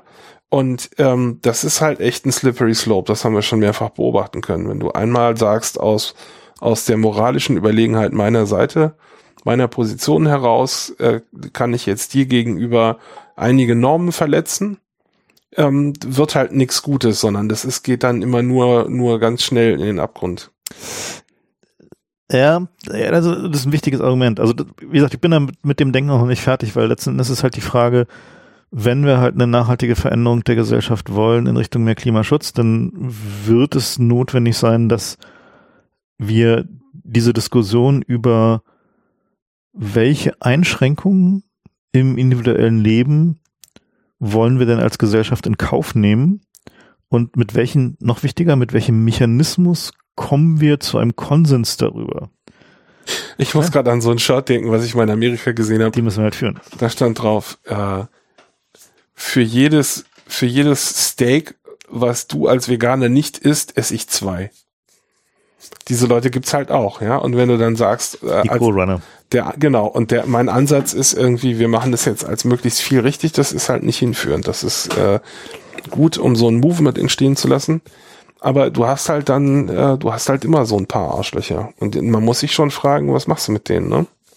Also let letzten Endes, wo wir hinwollen, ist, dass die Leute, die Leute freiwillig das Richtige tun. Ich habe so eine sehr gespaltene Position entwickelt, die eigentlich nicht äh, logisch konsistent ist. Ja. Also wenn ich sehe, dass jemand irgendwie äh, von einem Missionar belästigt wird, weil er äh, moralisch verwürfliche Sachen macht, dann gönne ich dem das, aber finde es trotzdem scheiße, dass es passiert ist, weil ich irgendwie mir denke, okay, wenn ich, wenn ich das jetzt gut heiße, ähm, wird es nur schlechter. Also es ändert nichts daran, dass, dass ich opponiere, ändert nichts daran, dass ich es dem nicht gönne. Ja? Aber es ist halt nicht der richtige Weg aus meiner Sicht. Letztendlich ist halt die Frage, wenn man sagt, okay, der, eine, eine freie Gesellschaft kann nur existieren, wenn die Menschen in dieser Gesellschaft möglichst viele Dinge wirklich freiwillig tun.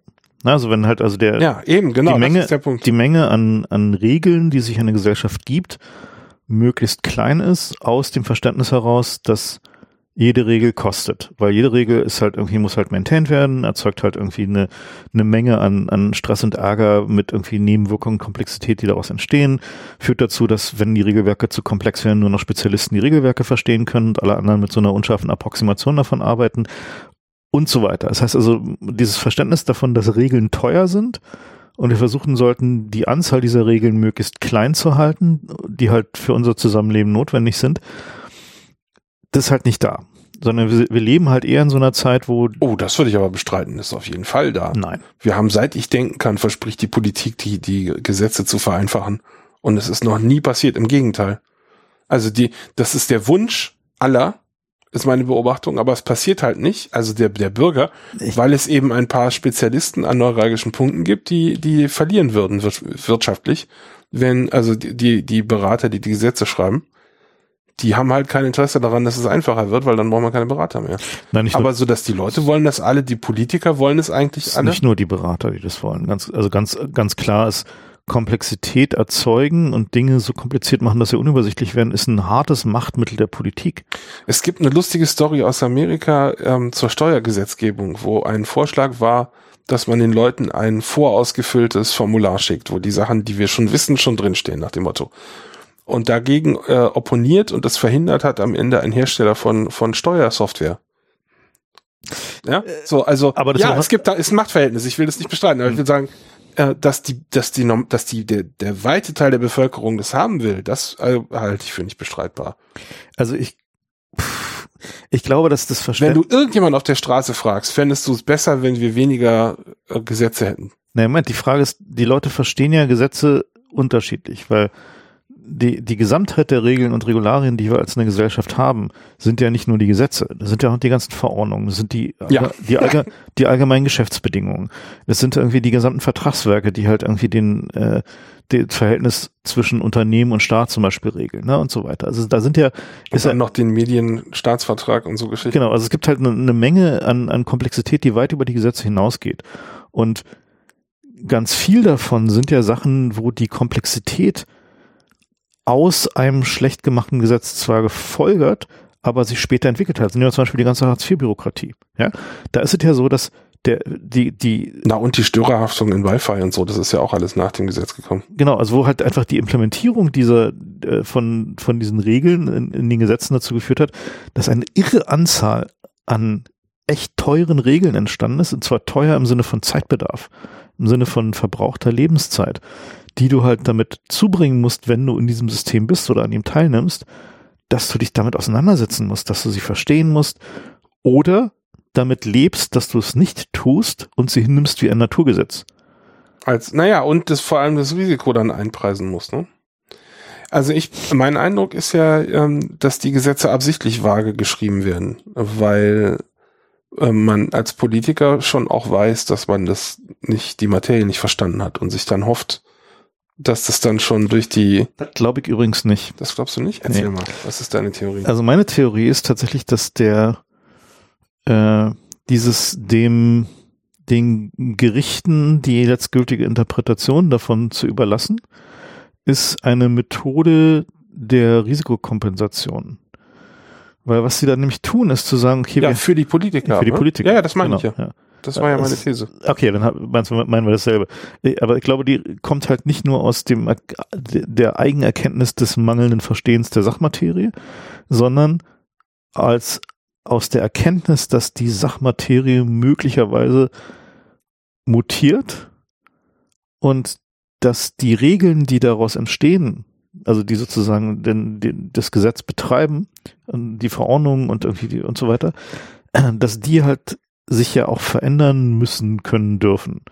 Weil die, äh, wenn du das alles im Gesetz schon regeln wollen würdest, so ein bisschen Gesetz durch den Bundestag geht, das dauert ja mindestens zwei Jahre. Das glaube ich aber nicht, weil ähm, die die äh, wir haben so viele Nachkorrekturen von Oder, Gesetzen. oder warte, warte, vielleicht ist es anders.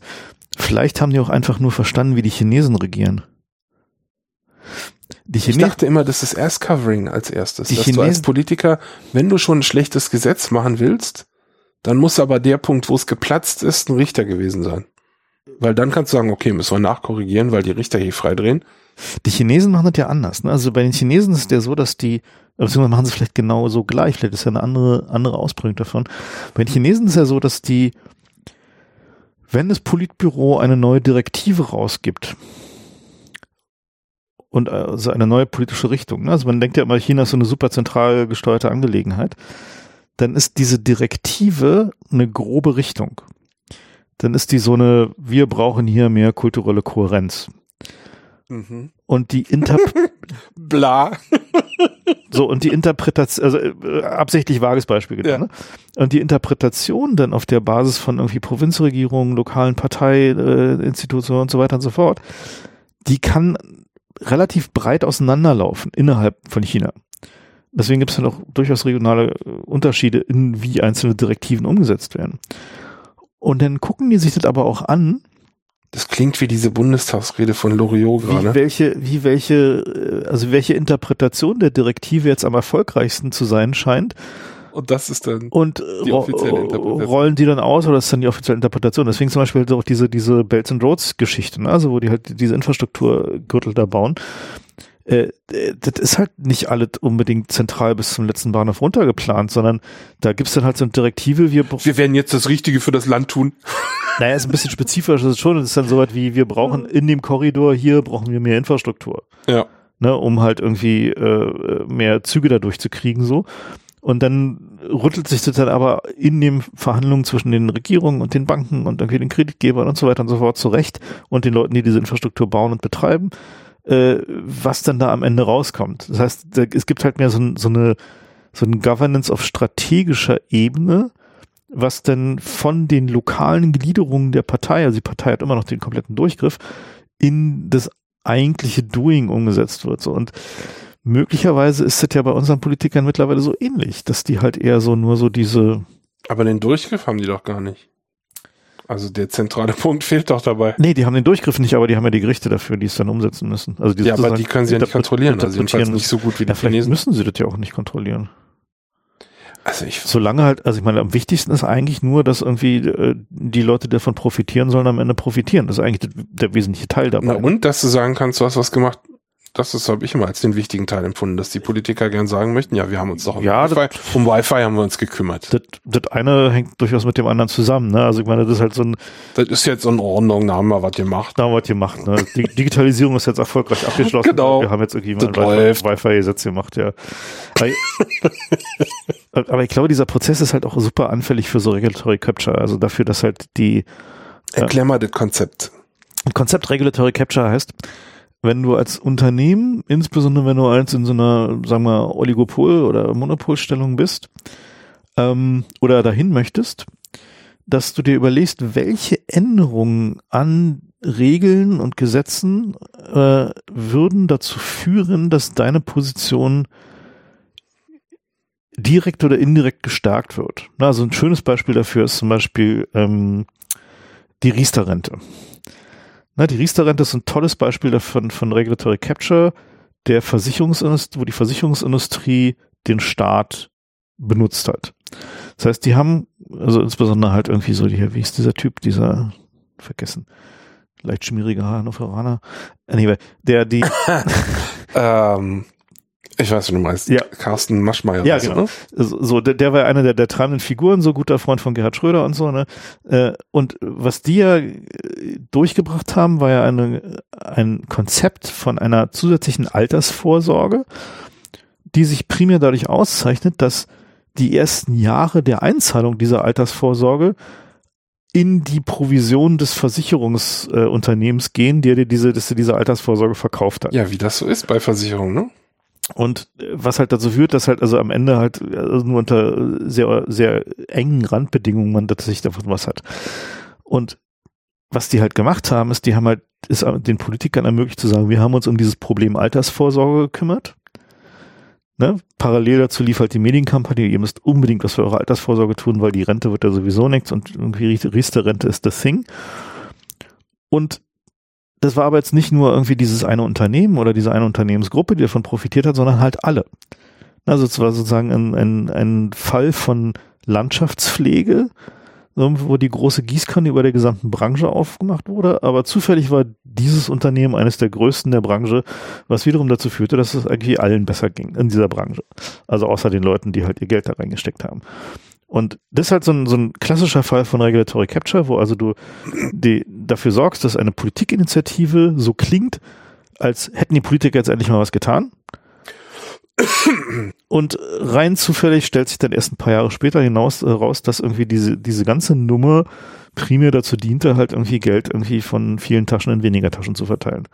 Also es gibt ja da einen schönen Spruch, mit dem sowas äh, gerne in Amerika prototypisch begründet wird. The rising tide lifts all boats. Ja, ja, genau. Also wenn der Meeresspiegel steigt, weil wir überall ein bisschen Geld hingekippt haben, dann hilft es ja allen Booten und nicht nur denen der großen Versicherung, die hier zufällig unser Partner war. Zufällig, ja. Ja, Aber also ich glaube, dass diese, dieses ähm, Problem von Komplexität als Machtmittel finden wir an vielen Stellen. Wir haben es bei Skandalen, also erstes Beispiel hat man schon ein paar Mal erwähnt, der Leuna-Skandal. Ich finde Machtmittel zu kurz gegriffen. Ich glaube, ein absolut wichtiger, wenn nicht der dominante Aspekt ist, nicht schuld zu sein. Ja, also das ist natürlich bei gerade bei Leuna ist es ja so, dass man versucht hat, das so komplex zu machen, dass es überhaupt nicht mehr möglich ist, darüber zu reden, was da eigentlich genau passiert ist. Ich glaube, das ist auch bei vielen Gesetzen so, dass man die einfach so macht, dass im Grunde selbst wenn es der Clusterfuck ist, der Experten von vornherein gesagt haben, dass es sein würde, hm. dass du dann äh, nicht mehr sagen kannst, wer eigentlich schuld war. Und, und am besten ist es so komplex, dass du es überhaupt nicht auf, auf so einer Titelseite einer Zeitung ausführen kannst, was jetzt eigentlich das Problem ist. Das genau. ist aber nicht Macht aus meiner Sicht, sondern das ist Ass-Covering. Weil der einzelne Funktionär hat ja die Macht nicht. Der ist am besten nach vier, vier Jahren wieder weg. Außer du redest jetzt von den Staatssekretären. Nee, ich glaube schon, dass es ein Machtmittel ist aus dem einfachen Grunde, weil es dir ermöglicht, Dinge zu tun, die du sonst nie tun könntest. Weil im Zweifel, wenn du halt verhinderst, dass du zur Verantwortung gezogen werden kannst, dann kannst du, äh, äh, steigt dein Handlungsspielraum. Und selbstverständlich ist es ein Machtmittel, weil du kannst halt einfach Dinge machen, die du sonst nicht tun könntest. Ja, weil du so gesehen natürlich auch. Weil ja. du dir halt um die Konsequenzen Gedanken machen Also in lang, langfristig, das ist ja auch die Idee bei, bei S-Covering. Da geht es ja halt darum, äh, langfristig deine Position zu erhalten und lieber nichts zu tun als etwas, was dir auf den Fuß fallen könnte. Und wenn du schon was tun musst, dann äh, aber so irgendwie obfuscaten, dass es nicht auf dich zurückfällt. Außer es geht um Digitalisierung.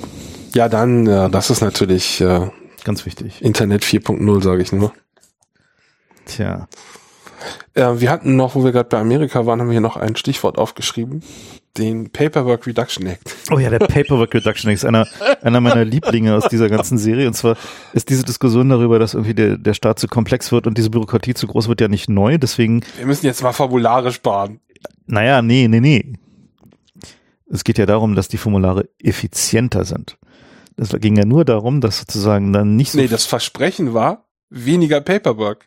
Ja, weniger Paperwork. Also das heißt aber auch, Formulare, die man nicht braucht, kommen weg. Nein, nein. Aber das ist natürlich nicht passiert. Nein, das, also der, die äh, Intention war, dass in den Formularen nur die Daten erfasst werden müssen, die für diesen Vorgang auch wirklich erfasst werden müssen. Deswegen steht bei diesen, bei diesen Formularen unten das drauf. Ist, das ist, naja, lass mich das mal googeln. Ja, ja, äh, mein Verständnis war, dass sie versprochen haben, wir schaffen überflüssige Formulare ab.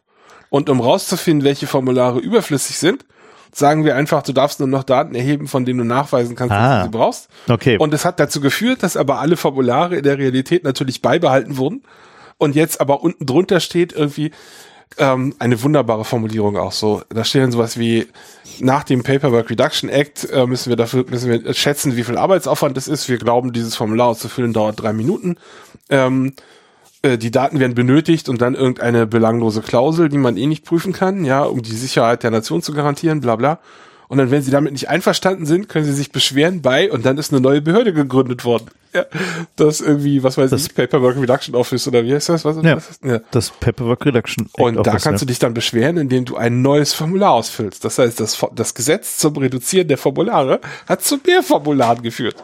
Ja, ich würde sagen, dass ein durchschlagender Erfolg. Genau, und äh, wäre auch eine schöne Yes-Minister-Folge. Auf jeden Fall. Ja. Aber ich, ich glaube halt, dieses Problem mit der, mit der Komplexität ähm, das ist, beschäftigt uns ja überall. Ist ja nicht nur, mich. ist ja nicht nur, also es hat ist ja auch beim Programmieren das Hauptproblem gerade bei Softwareentwicklung. Ja, und ich glaube, es wird halt auch nicht weggehen, weil und bei Boeing ist ja auch. Naja, gut, bei Boeing war es auch mehr schon Fehler. Also ja, aber eben auch. Man hat ja versucht, die zu verstecken hinter mehr Komplexität, ne? Ja. Die man aber hinter einer Abstraktionsschicht verbirgt, damit man sie nicht sieht. Aber ich glaube, dass das Problem eher ist, dass die es gibt ein natürliches Wachstum von Komplexität. Einfach deswegen, weil wir jetzt einfach mehr Menschen sind auf dem Planeten, mehr Menschen irgendwie lesen und schreiben können, mehr Menschen irgendwie am Informationsaustausch teilnehmen, neues Wissen generieren, neue Strukturen generieren, darin tätig sind. Technologiekomplexität wächst. Wir haben äh, Komplexitätsverstärkertechnologien, äh, wie zum Beispiel SAP, ne, ist halt irgendwie so, so, so ein schönes Beispiel dafür, ist halt eine Komplexitätsverstärkertechnologie, die halt irgendwie dafür sorgt, dass irgendwie alles noch viel komplizierter wird. Und äh, wie war deine Theorie irgendwie, wenn ein Unternehmen die SAP-Einführung übersteht, dann ist es hinreichend resilient, dass es als Übernahmekandidat lohnt. Wenn es dabei stirbt, dann ist das wohl vielleicht weg. Ja, so ähnlich. und äh, also ich glaube halt, dass diese das ist in der Tat ein Nachweis für ordentliche Managementkompetenzen. Nee, oder genügend tiefe Taschen. Ähm. Ja, aber die kommen ja irgendwo her. Ja? Die hast ja nicht zufällig. Ja, gut, auch. Außer du verbrennst so Tesla-mäßig einfach Investorenkohle oder ja, übermäßig. Geht ja auch. Aber äh, diese, diese Frage, wie gehen wir mit Komplexität um? Sowohl in unserem Alltag, als auch in der Politik, als auch in der Technologie, ist ja auch nicht neu. Also es ist ja so ein Ding, wo halt eine schon eigentlich seit den 50ern, 60ern des vorigen Jahrhunderts eine Menge Leute drüber nachgedacht haben. Halt also diese ganzen Systemtheorie ähm, und auch äh, viele Bereiche der Managementtheorie, die, die ja ausprobiert wurden, drehten sich ja genau darum. Ne? Also wie man, äh, äh, wie heißt das, Wissensmanagement und so. Da gibt's ja eine ganze Reihe von eigentlich Sternchenmanagement von von Fachgebieten, die eine ähm, versprochen haben, sich um einzelne Aspekte dieses Komplexitätsproblems zu kümmern. Am Ende waren sie ähnlich erfolgreich wie der Paperwork Reduction Act. Naja, das stimmt. Wir haben jetzt neue, neue Management-Disziplinen. Naja, es stimmt Wir ja haben nicht. ein paar wichtige Hashtags gesetzt. Nee, ich meine, es, es stimmt ja offensichtlich nicht ganz, weil es muss, also es gibt offensichtlich, ähm, möglicherweise nicht reproduzierbar, aber es gibt offensichtlich zumindest Erfolge dabei. Also wenn du jetzt zum Beispiel halt irgendwie äh, SpaceX anguckst. Ne, SpaceX schafft Dinge innerhalb von Jahren, die die NASA in Jahrzehnten nicht mehr geschafft hat.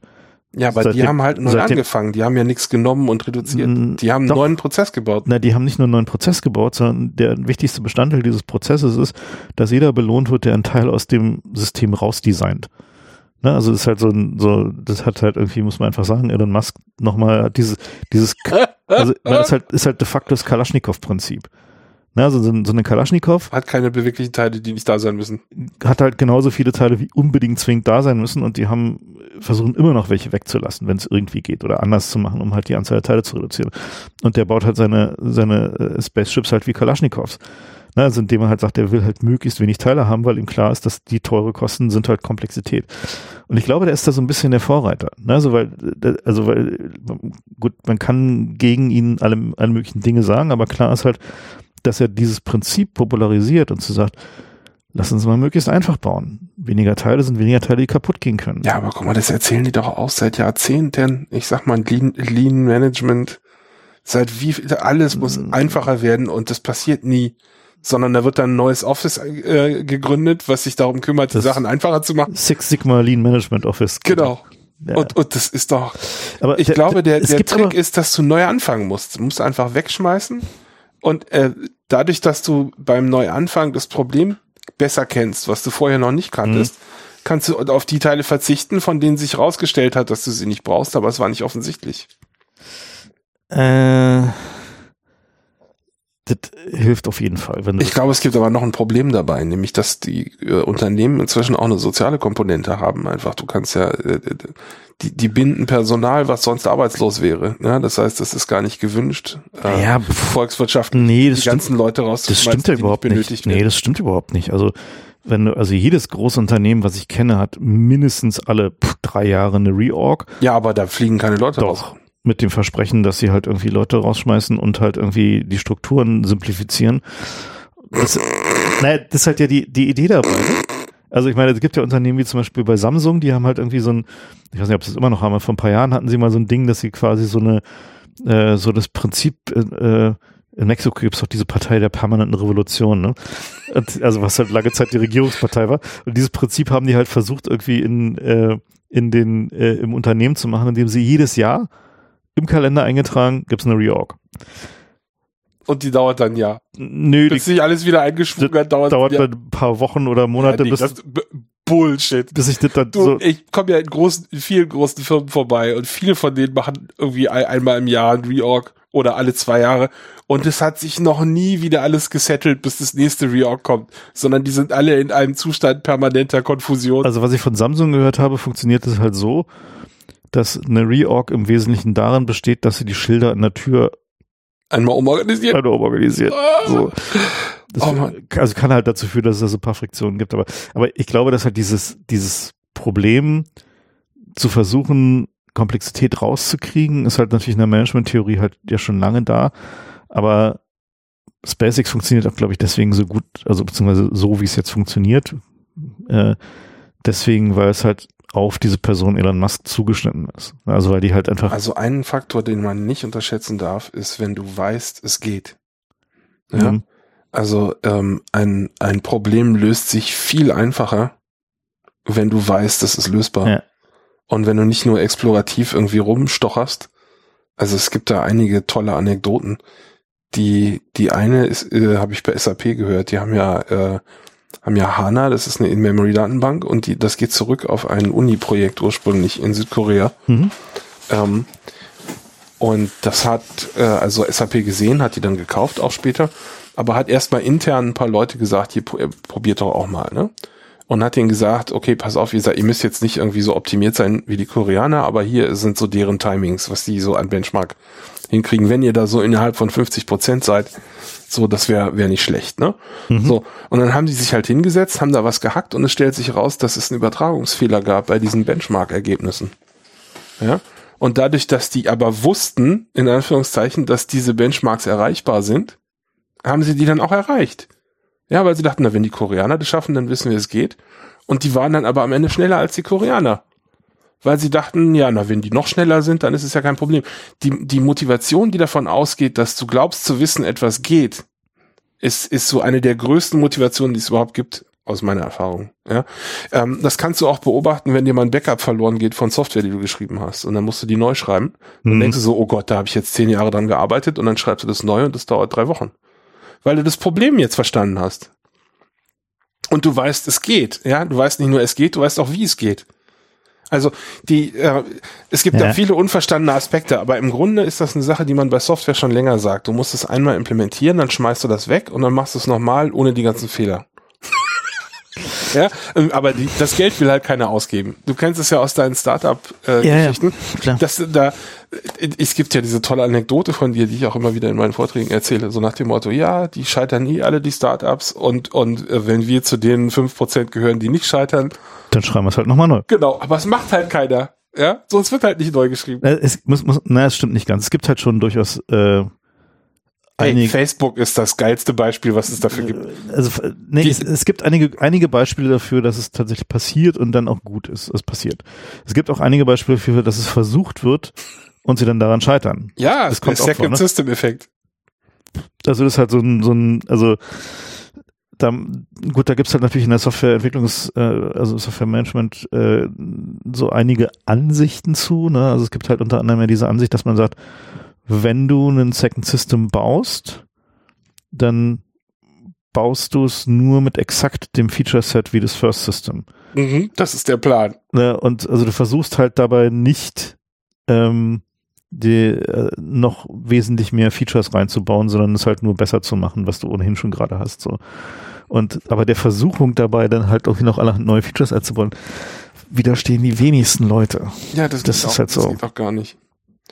Also es ist ja eine Sache, die ich, ähm, ich, ich bereite mich ja gerade auf meinen 36C3-Vortrag vor, da geht es auch um Softwarekomplexität. Und ähm, das, daher diese ganzen Gedanken, die beschäftigen mich alle schon, schon seit einer Weile. Ähm, der, der Second System Effekt, ich, ich habe inzwischen so eine, so eine Gradiententheorie, ja, dass ich sage, ähm, der, der Mensch betrachtet das Leben als Optimierungsproblem äh, im mathematischen Sinne und nimmt an, dass es äh, eine, eine glatte Oberfläche ist, auf der man sich einfach dem Gradienten folgend bewegen kann.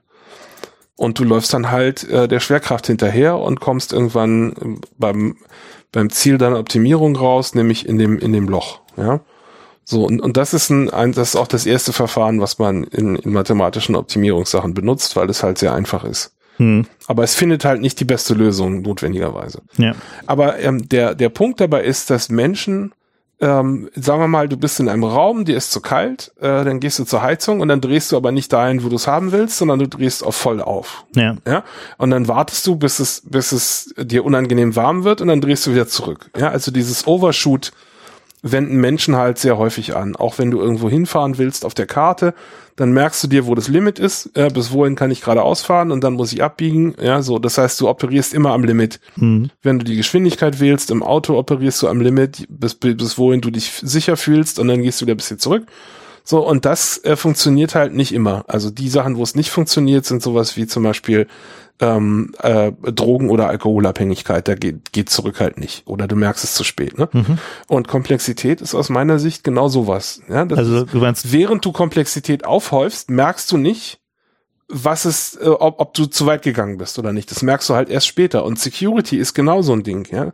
Du merkst halt nicht, ob deine Software unsicher ist, bis jemand eindringt. Und wenn du dann guckst, ob du das Problem, über das hier gerade eingedrungen wurde, noch woanders hast, dann hast du es auch überall anders normalerweise. Ja? Mhm. Das heißt, ich glaube, das ist ein, ein, Teil, Teil davon, wie Menschen funktionieren, dass man äh, sich am Limit bewegt. Und eine der Beobachtungen ist, wenn ein neues Verfahren rauskommt, um Komplexität besser handhabbar zu machen. Ja, also zum Beispiel Modularisierung oder objektorientierte Programmierung, ja, waren so zwei zwei Ansätze, die, die halt irgendwann rauskamen und dann haben die Leute aber nicht dieselbe Software wie vorher geschrieben, nur besser, sondern sie haben größere Software geschrieben.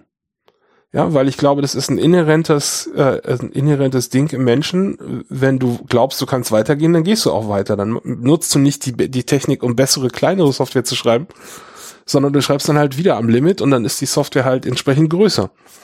Und das kann man ja auch beobachten. Ja? Man, man sieht, Software wird ja praktisch nie kleiner sondern wird immer nur immer größer und komplexer. Und ich glaube, das ist keine, keine Eigenschaft von Software und auch nicht eine Eigenschaft von Softwareentwicklung, sondern ich glaube, das ist äh, fundamental bei Menschen. Aber ich habe keine Beweise dafür.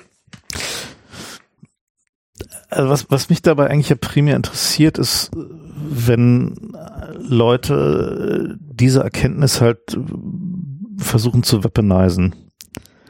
Also so den dafür zu sorgen, dass halt irgendwie ein äh, eine Komplexität erschaffen wird äh, oder existierende Komplexität dafür benutzt wird, um mit dem Versprechen von Einfachheit, von einfachen Lösungen, einfachen Erklärungen, einfachen Abhilfen ähm, dann halt irgendwie an die Macht zu kommen. Ne? Also wie jetzt gerade in UK zum Beispiel, ne? so wo halt irgendwie dieses äh, Johnson halt dieses ganze super komplexe Brexit-Thema auf Get Brexit dann runtergebrochen hat. Und halt einfach nur so, also nicht mal mehr irgendwie darüber redet, was jetzt eigentlich dieser Brexit bedeutet, was irgendwie dann am Ende dabei rauskommt. Ich glaube, das ist den Leuten inzwischen auch echt egal. Genau, er hat sich halt einfach, dass das vorbei ist. Der hat sich halt einfach ermüdet. Ja. Und, und das ist, glaube ich, so ein. Nein, nicht nur er, auch der, die, die, die, die Theresa May, die kommt, ich meine, die sind jetzt auch alle nicht in der Position gewesen, die man jetzt irgendwie beneiden würde.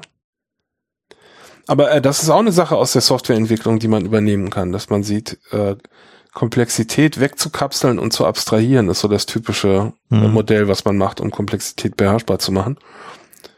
Äh, und das funktioniert auch ganz gut in den meisten Fällen, aber manchmal halt nicht. Also die, die, die meisten Sicherheitsprobleme kommen daher, dass man äh, verschiedene Schichten hat, die wegabstrahierte Komplexität haben und die Annahmen nicht sauber kommuniziert hat, weil man sie vielleicht gar nicht kannte. Und dann nimmt die Schicht 1 an, Schicht 2 macht was und Schicht 2 macht aber was subtil anderes und dann hast du ein Sicherheitsloch. Ja. Mhm. Also wegabstrahieren funktioniert nur, wenn man dann nicht irgendwie Sollbruchstellen einbaut. Und das ist sehr häufig in, in Software zumindest. Ich vermute, das wird in Vertragsverhandlungen wie Brexit genauso sein. Da hast du halt deine einfache Idee aber die Details sind halt sehr komplex, weil dann heißt es, okay, also die Idee würde an der Stelle sagen A, aber wir wollen eigentlich äh, B, also machen wir hier eine Ausnahme. Ne? Und dann hast du halt aber die Komplexität am Ende nicht reduziert, sondern das sieht nur äh, reduziert aus. Naja, also ich meine, der, der größte Komplexitätsreduktionsautomat, äh, den ich kenne, ist ja, dass man sagt, in Deutschland, wenn dir jemand eine Euler gibt, und da stehen Sachen drin, die also zu erwarten gewesen wäre. End-User License Agreement. Genau, also so ein Software irgendwie, wenn Sie die Software benutzen wollen, müssen Sie hier noch schnell zustimmen. Und das ist nach dem Kauf der Software, dann ist das halt ungültig, was da drin steht, weil man nicht nach dem Kauf noch Sachen nachreichen darf. Ne? So, das ist eine, eine ähm, das ist eine Sache, die Komplexität ungemein reduziert. Oder in, in einer äh, AGB, in allgemeinen Geschäftsbedingungen, dürfen keine irgendwie überraschenden Klauseln zu Lasten des, des Kunden drin sein und so. Also man kann da ja Dinge tun. Das ist ja nicht so, dass wir dem einfach äh, ausgeliefert wären. Naja, wobei natürlich die Frage ist, ähm, ob man sowas auch für Vertragswerke äh, der Komplexität eines Brexit äh, Tja, das ist die Frage. Äh, machen kann. Ich habe ja so die leise Vermutung, dass nicht. Ich denke ja, dass das absichtlich so komplex gemacht wurde, weil man ja gerade verhindern wollte, dass Leute austreten. Naja, es gibt Also halt, ich meine, das ist nee, ja es das gibt ist halt, kein es gibt, Zufall. naja, es gibt halt schon reale Komplexität, die halt einfach damit zu tun Naja, hat, dass, dass Standardisierung im Sinne von äh, Übereinstimmung auf technische Geflogenheiten und Gegebenheiten, äh, die es auf allen möglichen Ebenen gibt in der EU, dazu führt, dass du halt einfach Produkte austauschbarer machst und damit halt eben tatsächlich ob das mit einem gemeinsamen Markt möglich machst, so weil du halt einfach eine, äh, also ja, sag mal, Kommodifizierung dazu führt, dass äh, also ja, dass ein Handel einfacher wird. Und dass unter diesem Deckmantel natürlich noch jede Menge andere Sachen standardisiert wurden, die überhaupt nicht hätten standardisiert werden müssen. Klar ist jetzt so. Andererseits gibt es natürlich auch sowas wie irgendwie Umwelt- und Arbeitsschutz, wo man sagen muss, okay, da ist es jetzt vielleicht auch nicht so verkehrt, dass die EU sagt, okay, wir wollen halt da kein Dumping haben, sondern wollen halt, dass irgendwie alle zumindest so grob demselben Standard folgen. Ne? Also ja, oder Fischerei ist ja auch so ein riesen, riesen Streitpunkt. Hm. Aber ich denke mir immer, das ist wie in der Softwareentwicklung, wenn die Leute die Fehlerbehandlung nicht ordentlich machen, weil sie denken, das passiert schon nicht. Ja, genau das sehen wir jetzt gerade in der EU. Wenn man sich da von vornherein Gedanken gemacht hätte, wie man das so organisiert, dass ein Austritt irgendwie sinnvoll möglich ist, dann wäre das auch kein Problem gewesen. Ja, Äh, hätte aber man machen können, hat das man war aber halt nicht gewollt. Ja, eben. da hat also daher ist es ja. jetzt nicht, daher ist es jetzt nicht irgendwie, oh mein Gott, ist alles so komplex, sondern das ist selbst zugefügte Komplexität. Das ja? stimmt. Ja. Hat jemand eine große Schrotflinte genommen, auf den Fuß gezielt und abgedrückt. Ja.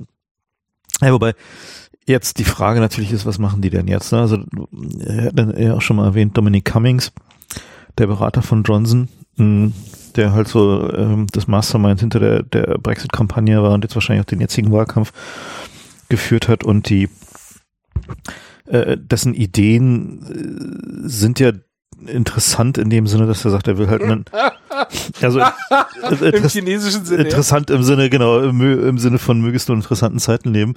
Äh, der hat ja einen, ähm, so einen Ansatz zu sagen, okay, wir können diese ganze Komplexität halt nur noch mit äh, quasi Expertenregierungen äh, bewältigen, die über äh, alle Daten verfügen und über äh, Maschinenintelligenz verfügen. Also Kybernetik.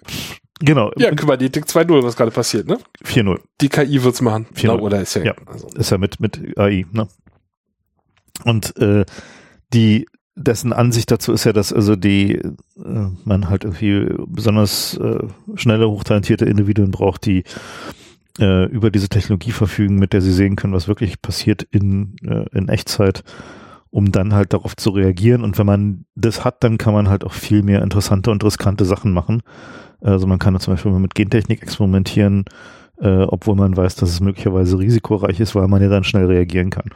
Und mh, wenn man sich so dessen Schrifttum, muss man ja schon sagen, also seine Walls of Text in seinem Blog anguckt, dann hat er zum einen schon verstanden, dass es dieses Komplexitätsproblem gibt.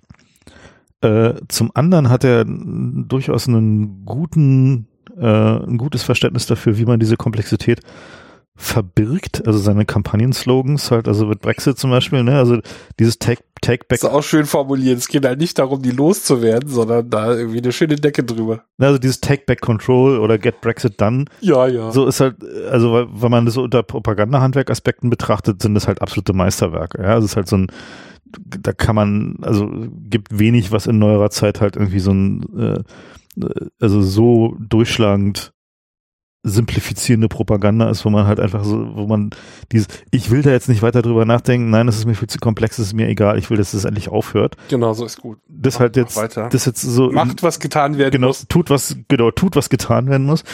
Äh, und das halt, äh, das meine ich halt mit Macht, ne? Also weil sozusagen die, du die Komplexität so weit hochfährst, dass alle total genervt davon sind, sich nicht mehr damit auseinandersetzen wollen und du dann dieses, also okay, wir kümmern uns für dich darum, ne? Also du musst dich da nicht weiter so wie, wie get it done, so? Also diese, dieses äh, Get Brexit done so the country can move on. Mhm. Mhm. Das ist halt einfach so, ein, so, ein, so eine aktive Benutzung von Komplexität als politische Waffe. Und man, man kennt das ja so aus irgendwie so äh, Mittelalter-Herrscher-Szenarien, wo am Ende halt der Berater, der halt mit der Komplexität noch klarkam, oder die Berater, die mit der Komplexität noch klarkamen, eigentlich regiert haben. und für den König oder die Königin halt nur so äh, Abstraktionen bereitgestellt haben, so. Sprechblasen. Ja, beziehungsweise halt einfach so äh, denen gesagt haben, so, sie, ihr müsst nur so ungefähr entscheiden, in welche Richtung ihr wollt und wir kümmern uns dann um die Details, so, ne? Das war ja eine, ne, ist ja eine alte Form der Regierung schon immer gewesen, so dass also es halt diese, dieses Beraterwesen gab, die dann die eigentliche Macht hatten, so, was halt die Staatssekretäre sind. Sie haben nur nicht die eigentliche Kohle rausgetragen damals, aber ansonsten schon vergleichbar mit heute. Ja, ich glaube schon, dass viele von diesen Beratern jetzt auch nicht arm gestorben sind. Nee, arm gestorben nicht, aber Nee. jetzt nicht im, Genau. im Vergleich zu dem Ja, König. Ja, also ich meine, die haben, gab auch Berater, die komplette Königs, äh, Königtümer übernommen haben. Also zum Beispiel die Hausmeier bei den Merowingern.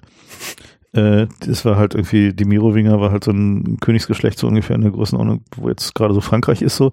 Und äh, die, äh, die waren halt irgendwann, ist ein bisschen unklar, ob die nicht wollten oder nicht konnten, jedenfalls nicht in der Lage, ihr Reich da irgendwie zu, zu managen und haben das halt irgendwie dann ihren äh, so einen Hausmeiern, also ihre Ähnlichkeit zu Hausmeister nicht, äh, nicht von un ungefähr überlassen, halt sich um die Details zu kümmern. Und am Ende, also so nur irgendwie äh, relativ kurze Zeit später gehörte denen dann halt einfach irgendwie das Reich und die haben halt ihre eigenen Adelsgeschlechter geformt, mit denen sie dann weiter regiert haben. Und äh, also es war durchaus schon einträglich so, ne? Also wenn halt die, weil es gab auch durchaus eine, eine Menge ähm, äh, Königshäuser, wo Kinder auf den Thron gesetzt wurden. Ne? Also wo halt irgendwie dann Damit die Verwalter durchregieren können. Mhm. Genau.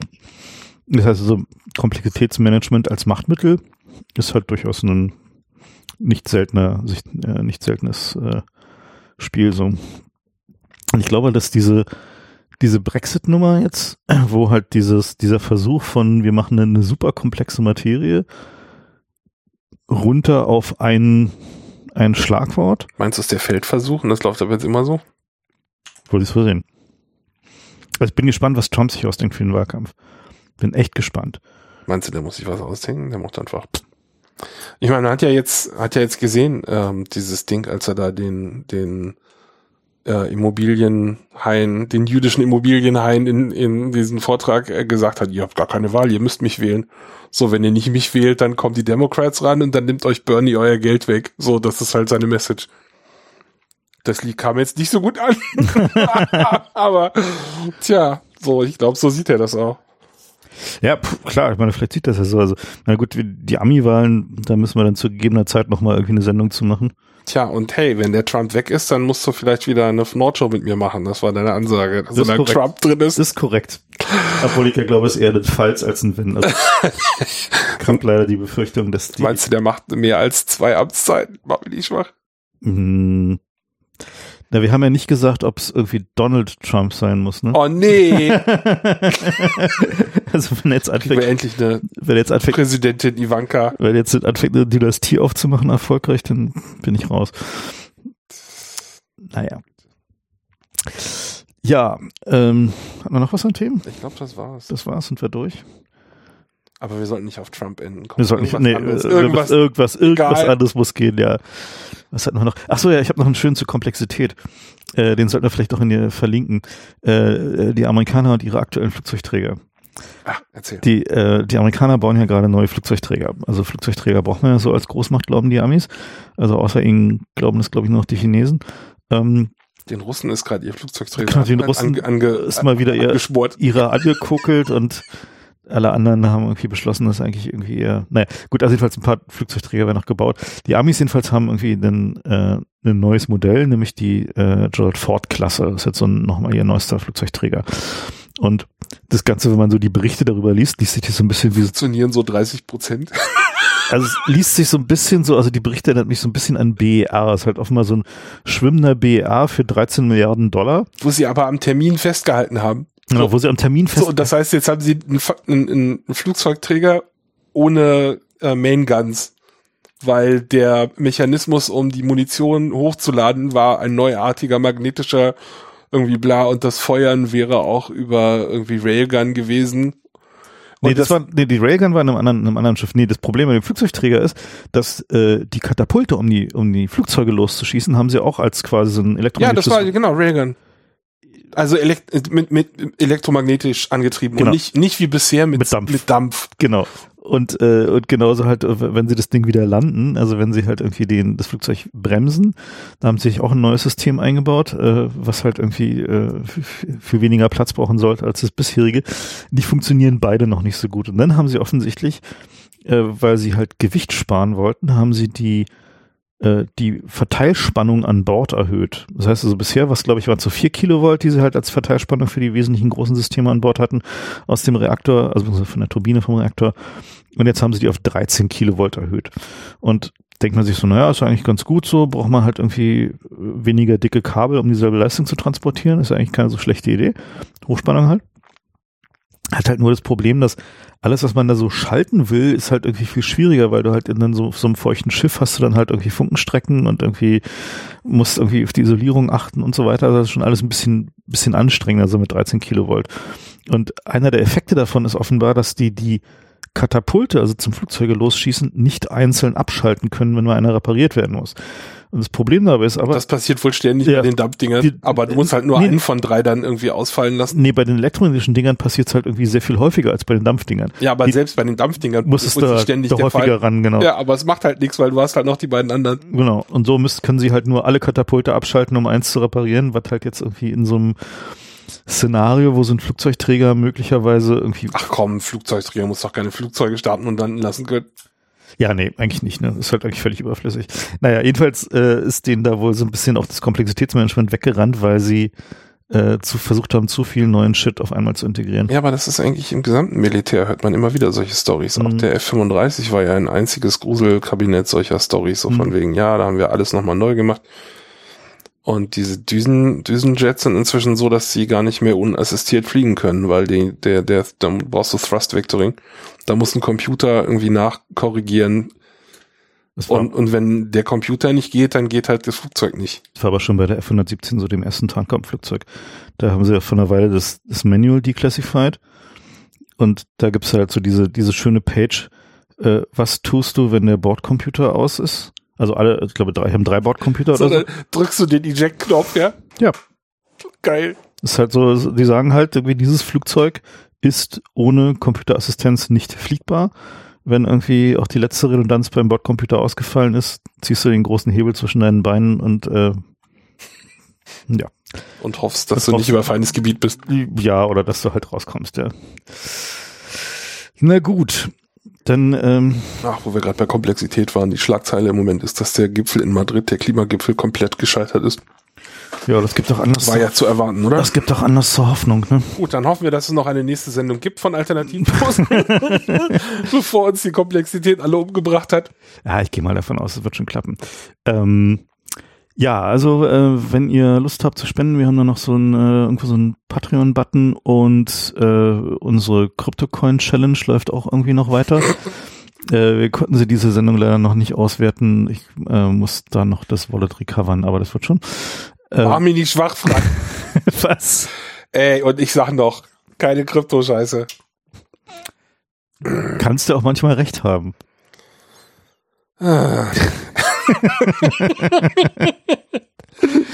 Na gut, also in diesem Sinne vielen Dank fürs Zuhören. Ähm, wir wünschen euch dann ansonsten noch irgendwie frohe Festtage und so weiter und äh, keine Ahnung, ob wir versprechen, irgendwie nächstes Jahr mehr Sendung zu machen.